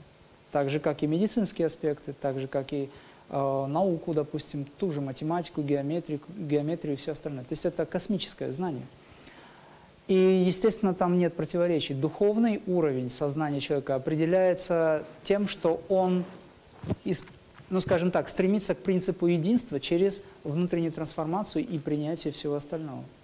Никакой разницы нет. Поэтому йогой могут заниматься, если мы говорим о йоге, в частности о крии, могут заниматься все люди разных конфессий. Потому что хотят они того или нет, у них один позвоночник, у них два энергоканала и центральный, главный.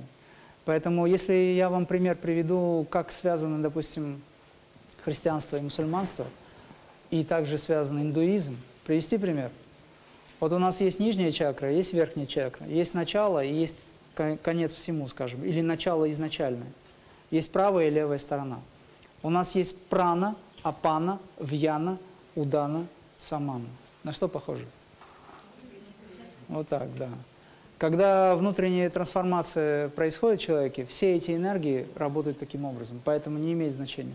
Ну а религиозная часть конфессии, Библия, Коран – это знания, которые даются человеку для того, чтобы он встал на путь духовный. Когда он это уже проходит, он поднимается над этим, не то чтобы он отвергает это, он поднимается дальше, потому что это путь. Открывается все больше и больше дверей, и вы приходите к тому, к чему вы должны прийти. Вы встречаетесь с самим собой на самом деле, наконец-то. Это было бы хорошо. Те, кто не понимают этих вещей, им надо ходить в церковь в мечеть. Желательно это делать. Потому что если они даже этого не будут делать, тогда куда им ходить? В крайнем случае в супермаркет. Поэтому я к своему учению, к этому отношусь с благоговением. Для меня это знание космическое, это высокое духовное знание, это то, что является спасением в этой жизни. Я, надеюсь, ответил. Спасибо. У нас еще один вопрос к мастеру Имраму. Ой, спасибо большое за лекцию. И хочется спросить, как вы относитесь к естественному старению, старению организма? Потому что, находясь в сознании, ты занимаешься йогой, ты занимаешься правильным питанием, ты э, э, контролируешь свои мысли. То есть все, что вы говорили, это все занимаешься этим дыханием и всем прочим. Но тем не менее ты замечаешь, что несмотря на то, что, а, на то, что ты мало ешь и пьешь много, и тем не менее замечаешь, э, допустим, прибавление в весе. А, в определенном возрасте снижается энергообмен на клеточном уровне, и энергия остается в виде жидкости. То есть, ну, это медицинский, как бы, ну, я думаю, что вы это понимаете и знаете. Есть ли какие-то у вас советы по этому поводу? То есть... Э... Я вас понял, да. Я вас понял. Спасибо. Существует еще и такое понятие, как генотип, да, то есть программы, родовые программы. Да, это все существует, но я знаю, что это все можно переписать при желании. Потому что это возможно, это делают наши нейроны, это делает наша духовная сфера.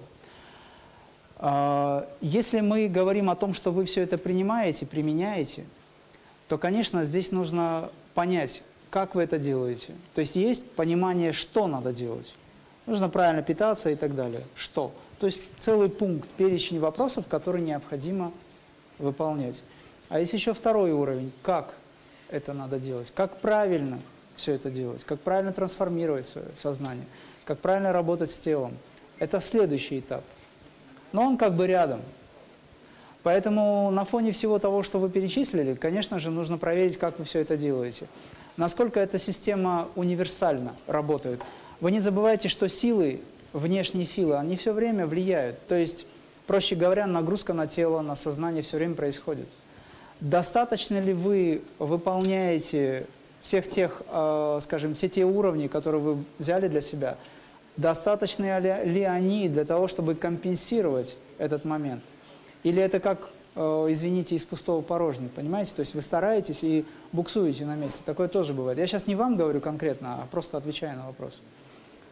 Насколько этого достаточно? Хватает ли сил, допустим, для трансформации этой энергии? Помимо этого, есть еще более тонкие знания, которые относятся к внешней, вернее, к внутренней алхимии, идя через внешнюю, которые позволяют вам заняться уже более тонкими вещами трансформации. Это работа с матричным телом, которая связана с нашим телом непосредственно, но нам надо сознательно подойти к этому.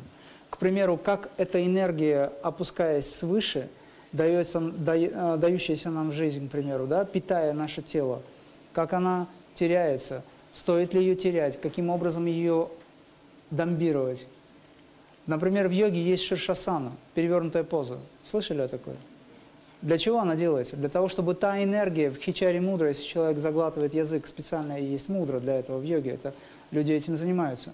Переворачивая, скажем, допустим, себя с ног на голову, он таким образом эту энергию опускает в голову и там аккумулирует. Таким образом он меняет свою жизнь. Он тормозит процесс старения. Есть все эти знания, они существуют.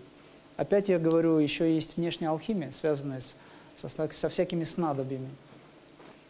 Пилюля бессмертия есть, так называемая. Есть выплавление пилюли внутреннее, есть внешнее. Все это, в принципе, существует. Но начать к этому подходить можно тогда, когда вы взяли под контроль внешний момент.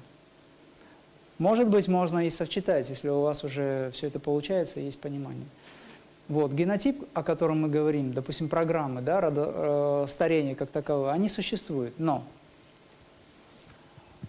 на сегодняшний день я глубоко убежден в том, что эти программы, если бы на них не влияли внешне, то они бы не реализовали себя так быстро, как сейчас.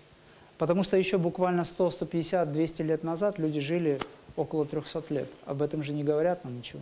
Но есть источники. Долгожителей очень много было, а сейчас их все меньше и меньше. Потому что, конечно же, мы не верим в это. Планка занижена. Нас подсадили на питание. Раньше люди так не ели. Вот в чем дело. Поэтому, если мы хотим изменить свое существование, нам надо изменить отношение к самим себе, понять, как все это устроено, больше жить за счет энергии, больше жить за счет праны, в первую очередь есть нужно прану, жизненную силу, питаться от Духа Святого, проще говоря, а уже потом э, строительный материал для тела принимать. То есть то, что мы едим, из этого мы и состоим. Если касательно задерживания э, задержавшейся жидкости, о которой, допустим, вы сказали, то я вам рекомендую, это связано с лимфой, это связано с э, межклеточным пространством, это связано с преображением тела, я все-таки рекомендую 42 крии делать, потому что они очень хорошо. Энергизирующие практики в 42 криях существует. Я это даю на семинаре. С этим можно ознакомиться. Вот здесь есть очень много ребят, которые уже этим занимаются достаточно дол долго и знают, как это выполнять. В принципе, это не секрет, э, и вы можете для себя взять эти упражнения. Они очень хорошо работают, недостаточно хорошо работают. И еще один момент, опять же, ментальная работа. Да? У нас ментальная энергия очень сильная. И если мы будем применять методы визуализации – что очень важно, то это сильно меняет нейронную э, сеть, то есть мы перестраиваем мозг. А методы визуализации, они связаны с нашей биоэнергетикой. То есть вы можете заняться практикой медитации на ту, на ту себя, я сейчас в лице вас всем остальным говорю, на ту, которую вы хотите видеть. И заниматься этим нужно регулярно, каждый раз. Тогда вы запустите программы. Есть, конечно, еще и ключевые слова, есть, конечно, еще и некоторые скажем, дополнительные требования, но это все существует в виде знаний. Да, да сейчас даже в интернете все это дается. Другое дело, работают они, насколько правильно или нет, это вопрос. Я в этом смысле опираюсь на учение древних, на то, что уже пройдено, и на то, что имеет уже доказательства. То есть речь идет о том, что наша задача пробудить в себе э, достаточно много энергии, пробудить ту энергию, которая заложена свыше, она в клетках присутствует, высвободить эту энергию. Высвобождение энергии или праны требует от нас подготовки тела. То есть это регулярная практика. На фоне вашей обычной жизни. Одно другому не мешает. Кстати, как соединить э, духовную и материальную, вкратце могу сказать, что ну, не существует материальной жизни. Все, что вам дано в вашей жизни, вот вы живете здесь в Ставрополе, допустим, да, неважно где, ну вот здесь живете, Здесь именно все то для вас существует, что вам позволяет заниматься саморазвитием. Но если вы не находите время для духовной практики, это не значит, что вам жизнь мешает. Материального не существует, есть только духовное, проявленное как материальное. если мы вставим в противоречие нашу работу с нашей духовной практикой, то духовная практика – это тоже работа. Если мы здесь не можем наладить, то значит и в духовной практике, в этой работе мы тоже не сможем э, наладить, как говорится, режим. Одно другому совершенно не мешает. Понимаете, да, меня? То есть не нужно жаловаться, для вас уже дано, вам выстроено именно все то, что необходимо для проживания жизни с точки зрения творческого подхода. А вам лично я советую все-таки ознакомиться с 42 криями, поискать это, есть все, либо к нам на сайт обратитесь, э, все это можно. Да, и это достаточно хорошая, эффективная методика. Она простая, она действительно простая, но очень эффективная. Простая в плане освоения. Что у нас по времени, друзья? У нас осталось ну, совсем немножко времени. До Есть еще несколько вопросов из интернета. Кстати, хотел сказать, что наша трансляция собрала уже более 500 человек. А кто желает, оставляйте свои отзывы, пожелания в группе на канале Мастера Имрама и в социальных сетях. Давайте э, я предлагаю так по-быстрому пробежаться по вопросам. Давай. Вот у нас э, собралось четыре вопроса, хотя есть такие достаточно глубокие. Первый вопрос от Виктории. Если можно, ответьте, пожалуйста, можно ли при гипотериозе соблюдать диету? Какую лучше? Благодарю вас. Нельзя сказать, что нужно соблюдать диету или не нужно соблюдать диету. Это индивидуальный процесс. Например, есть люди, которым не подходит те или иные рекомендации. Поэтому я в этой ситуации советую максимально придерживаться золотой середины. Прежде всего нужно выяснить причину возникновения изменений в теле. Согласно этой причине вы можете совершать действия или то, что называется, э, получать результат ваших действий, да, следствий. Поэтому я здесь советов так не могу давать, поскольку нужно непосредственно разговаривать с человеком, нужно непосредственно видеть его и естественно, давать индивидуально уже какие-то рекомендации. Золотая середина во всем должна быть. И в первую очередь духовная практика. Любые изменения в теле, которые вы называете заболеванием, они связаны с изменением вашего отношения на духовном уровне, связаны с противоречиями, которые возникают между умом личностью и той душой, которая стремится к свету, к развитию. И если такие противоречия возникают – значит, из этого возникает э, разъединение, отсутствие единства. Соответственно, возникает изменение в теле. Поэтому любые изменения в теле, они связаны с тем, что в вашей внутренней жизни э, происходит что-то, что приводит к этим заболеваниям. Здесь дело не только в диете и, и в том, как ее применить. Вот дальше у нас есть буквально крик души от Елены Кучеренко. Она пишет «Дилемма. Сейчас хочу убрать весь контроль, а тут предлагается все контролировать. Как быть?» Я советую убрать весь контроль. Уберите весь контроль и поживите в бесконтрольной жизни. Вы сами начнете себя контролировать через некоторое время. Ясно. А, Еще такой вопрос. Как необходимо правильно проводить однодневное голодание? Однодневное голодание – это не голодание, это разгрузочное питание, потому что организм продолжает питаться. Он питается теми клетками, которые должны быть съедены, грубо говоря. Да? То есть на самом деле голодание начинается с момента, когда включается эндогенное питание, то есть внутреннее питание, оно, по сути, через три дня, приблизительно три с половиной на четвертый день. Поэтому однодневный голод, он не является голодом, так просто называют. Это разгрузочное питание, потому что пища еще усваивается, она продолжает, как говорится, усваиваться на более тонких уровнях. Здесь я советую следующее. Если вы, допустим, можете раз в неделю выбрать себе день и с вечера до вечера следующего дня ничего не есть и даже не пить, можно пить, но лучше не пить, если это 24 часа, эффективнее будет, то вход должен быть очень легким. Вечером, например, вместо ужина вы съедаете там легкий салат без хлеба и все. Вы делаете вход, и в течение 24 часов ничего не едите и не пьете. Выход должен быть очень легким. То есть вы выпиваете какой-то отвар, либо, скажем, там, э, воду, если вы без воды. Через некоторое время вы можете что-то поесть из очень негрубого материала, пусть это будет салат тот же, пусть это будет какой-то фрукт, если хотите, но лучше салат, допустим, потому что фрукты лучше днем есть до 12. Это в идеале. Что-то очень легкое. И в этот день тоже ничего не есть, а на следующий день, как обычно, при условии, что вы режим правильно соблюдаете. И вот так вот делать э, в течение месяца трижды, то есть раз в неделю. А четвертая неделя выберите себе время и проголодайте три дня. Это будет эффективно. То есть в месяце 4 недели. Первые три вы по 24 часа или 36 часов. Это, допустим, с вечера на следующий день 6 часов утра. Либо с вечера до следующего дня, вечера это 24 часа. А четвертая неделя – это три дня. Выход должен быть очень мягким. Сначала отвар, потом что-то очень легкое, салат какой-нибудь, естественно, без хлеба и так далее. Белковая тяжелая пища должна быть только на второй день после выхода трехдневного голода. Так было бы правильно. Но если вы не можете этого, тогда хотя бы раз в неделю 24 часа это будет эффективно. Но при этом, конечно, в течение недели не засоряйте тело, потому что чем засореннее тело, тем сложнее 24 часа ничего не есть обычным людям. Это простые рекомендации. Все? Спасибо, мастер Имрам. Есть последний вопрос э, от наших интернет-зрителей. Вопрос такой. Скажите, какие растения снижают кислотность и что лучше всего? Опять же, нужно подходить индивидуально, в каком состоянии находится человек, какого, какого состояния его слизистая и так далее. То есть э, сейчас это займет очень много времени.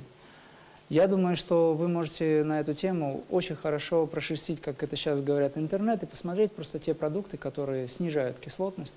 Но если у вас, допустим, высокая кислотность, вы чувствуете изжогу, самая простая рекомендация – это кальций. Обычная э, яичная скорлупа, правильно приготовленная. На эту тему у нас есть информация, мы ее, наверное, скоро выложим. То есть, если говорить о том, что у человека повышенная кислотность, это связано с его психотипом и неправильным образом, как говорится, мышления и питания, все вместе, да, то вы можете погасить эту кислотность просто обычным кальцием, который вы сами сделаете для себя. Это яичная скорлупа, перетертая вместе с лимонным соком. И тогда происходит гашение, и кислота снижается, а сам кальций фактически решает задачу. Причем это очень полезно. На эту тему, я еще раз говорю, мы скоро э, выложим информацию. Если она уже существует, можно как-то дать на это ссылки. Если вы применяете соду, некоторым советуют, я не советую соду применять ту, которую сейчас в магазине продают, она с добавками, это не та сода. Есть еще информация о американской соде, которая, допустим, сейчас заказывается в чистом виде, которая снимает кислотность, и она полезна и так далее. Я о ней мало что могу сказать. Я слышал, если это чистое, и вы индивидуально должны подойти к вопросу, к этому, попробовать на себе, прочувствовать, всегда опирайтесь на ощущения тонкие и физически проявленные. Тогда вы можете уже на свой страх и риск, если вы доверяете этой компании, применять. Но я вам могу посоветовать несколько другое. Если у вас есть дача или у кого-то есть дача, вы можете собрать поленья дуба, березы, чистых деревьев, сжечь это все, чистый пепел, это микроэлементы, это тот же кальций, э, скажем так. Это очень хорошо подпитывает тело и снижает кислотность. То есть вы можете фактически есть пепел традиции шиваитов есть такое понятие, как випхути. Этот пепел готовится специальным образом, там очень много микроэлементов, очень полезен. И дети его ложками бессознательно, они прям стремятся к этому пеплу, они поедают этот пепел ложками, причем столовыми, и так много, что а с ними ничего не происходит. Потому что это полезно. Обогащенная кровь микроэлементами, она никогда не создает вам проблем. Поэтому пепел, который вы получаете из чистого полена, сжигая дома, ну, конечно, в хороших, чистых условиях, там где-нибудь на даче, еще раз говорю, постарайтесь это сделать. А по весне, если у вас есть возможность собрать достаточное большое количество крапивы, обычная крапива, вы знаете, в ней очень много микроэлементов, ее немножечко перемолоть, подсушить, а потом сжечь, и вот этот пепел вы можете применять в течение целого года. Это очень хорошая микроэлементарная подпитка. Вот вам биологически активные добавки, пожалуйста. Все в природе существует. Следующий вопрос. У нас электронных вопросов больше нет. Я думаю, что мы можем принять последние вопросы от наших зрителей в зале. Сделаем это. У нас еще есть немножко времени. Так, давайте я сейчас подойду к вам.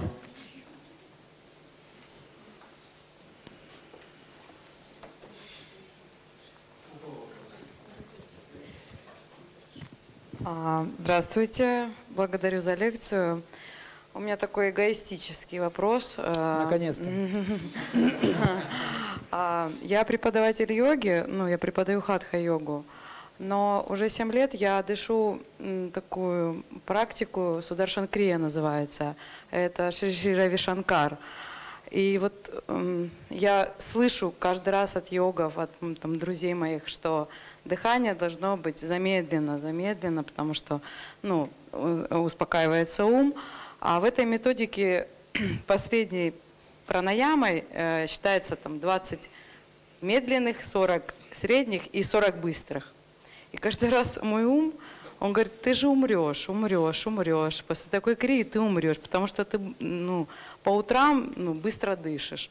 И вот хотелось бы узнать ваше мнение о том, что я понимаю, с одной стороны, что я продышиваю все там свои шлаки, токсины, но с другой стороны, меня все, все время мучает вот этот вопрос, что я, э, я не могу быть преданной до конца этой практики, потому что ум мой не успокаивается.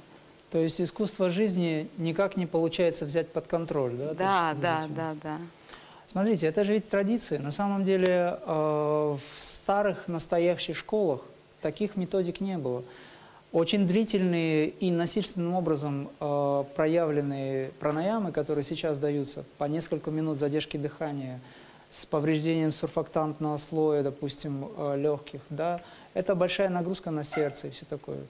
В этом смысле я, конечно, против этого всего, хотя много лет достаточно сам применял это еще до той крии, крии Бабаджи.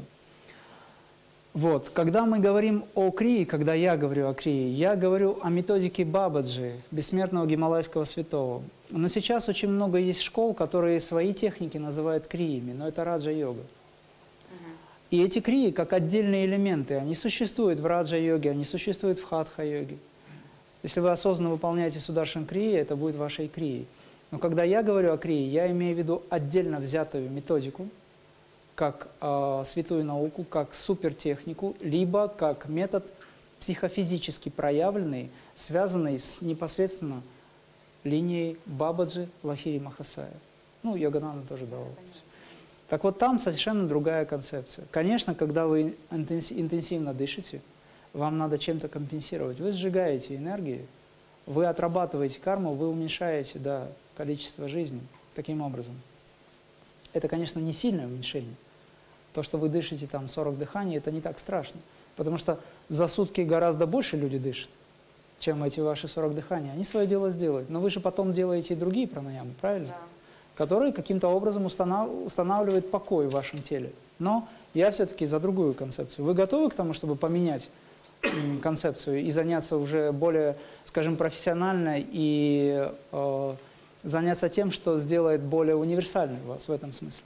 Я же осоз- я пытаюсь быть осознанной, да, готова. Хорошо, тогда я вам э, сейчас в общем, ну и всем остальным, объясню принцип, метод э, работы того дыхания или крия, который мы называем крия бабаджи, как он работает, чтобы вы понимали, как это все устроено. Но более подробно вы можете посмотреть в книгах Йогананды, он там описывает это.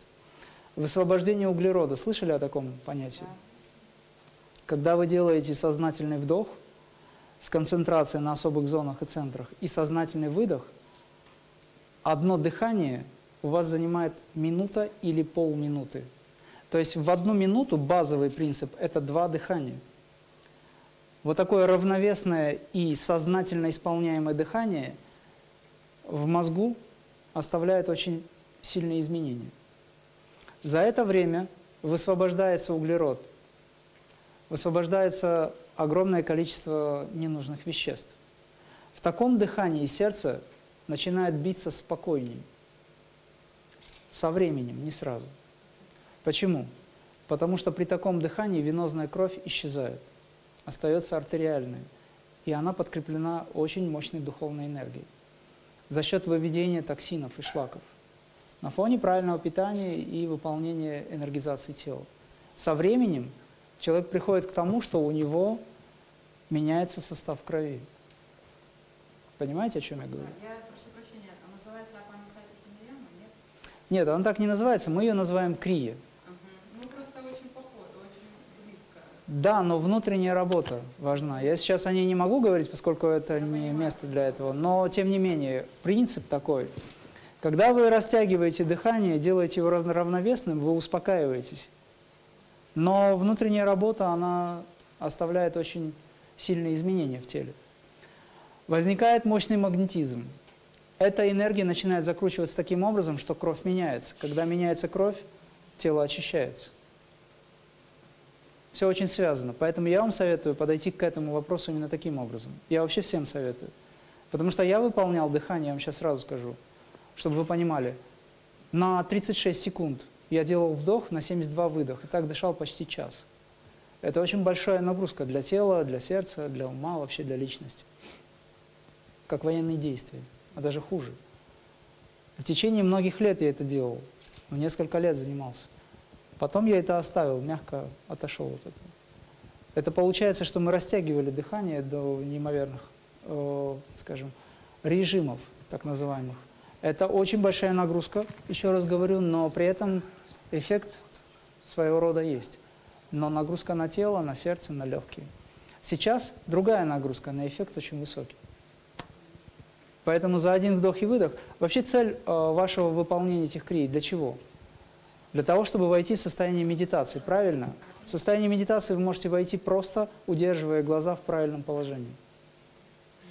И все. Для этого требуется знание.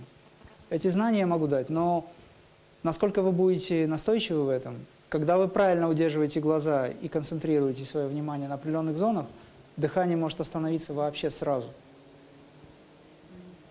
Вот в чем дело.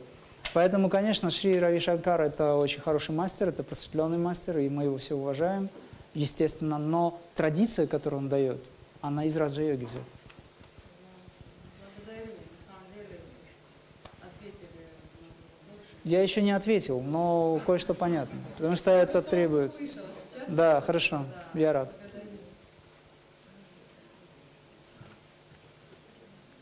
Ну что, друзья, наверное, у нас просто выходит время. Спасибо огромное мастеру Имраму за всю эту ценную информацию, которую мы сегодня услышали. Наша лекция заканчивается. У меня будет для вас еще пару объявлений. Хотелось бы, чтобы вы нем- немножко поблагодарили мастера.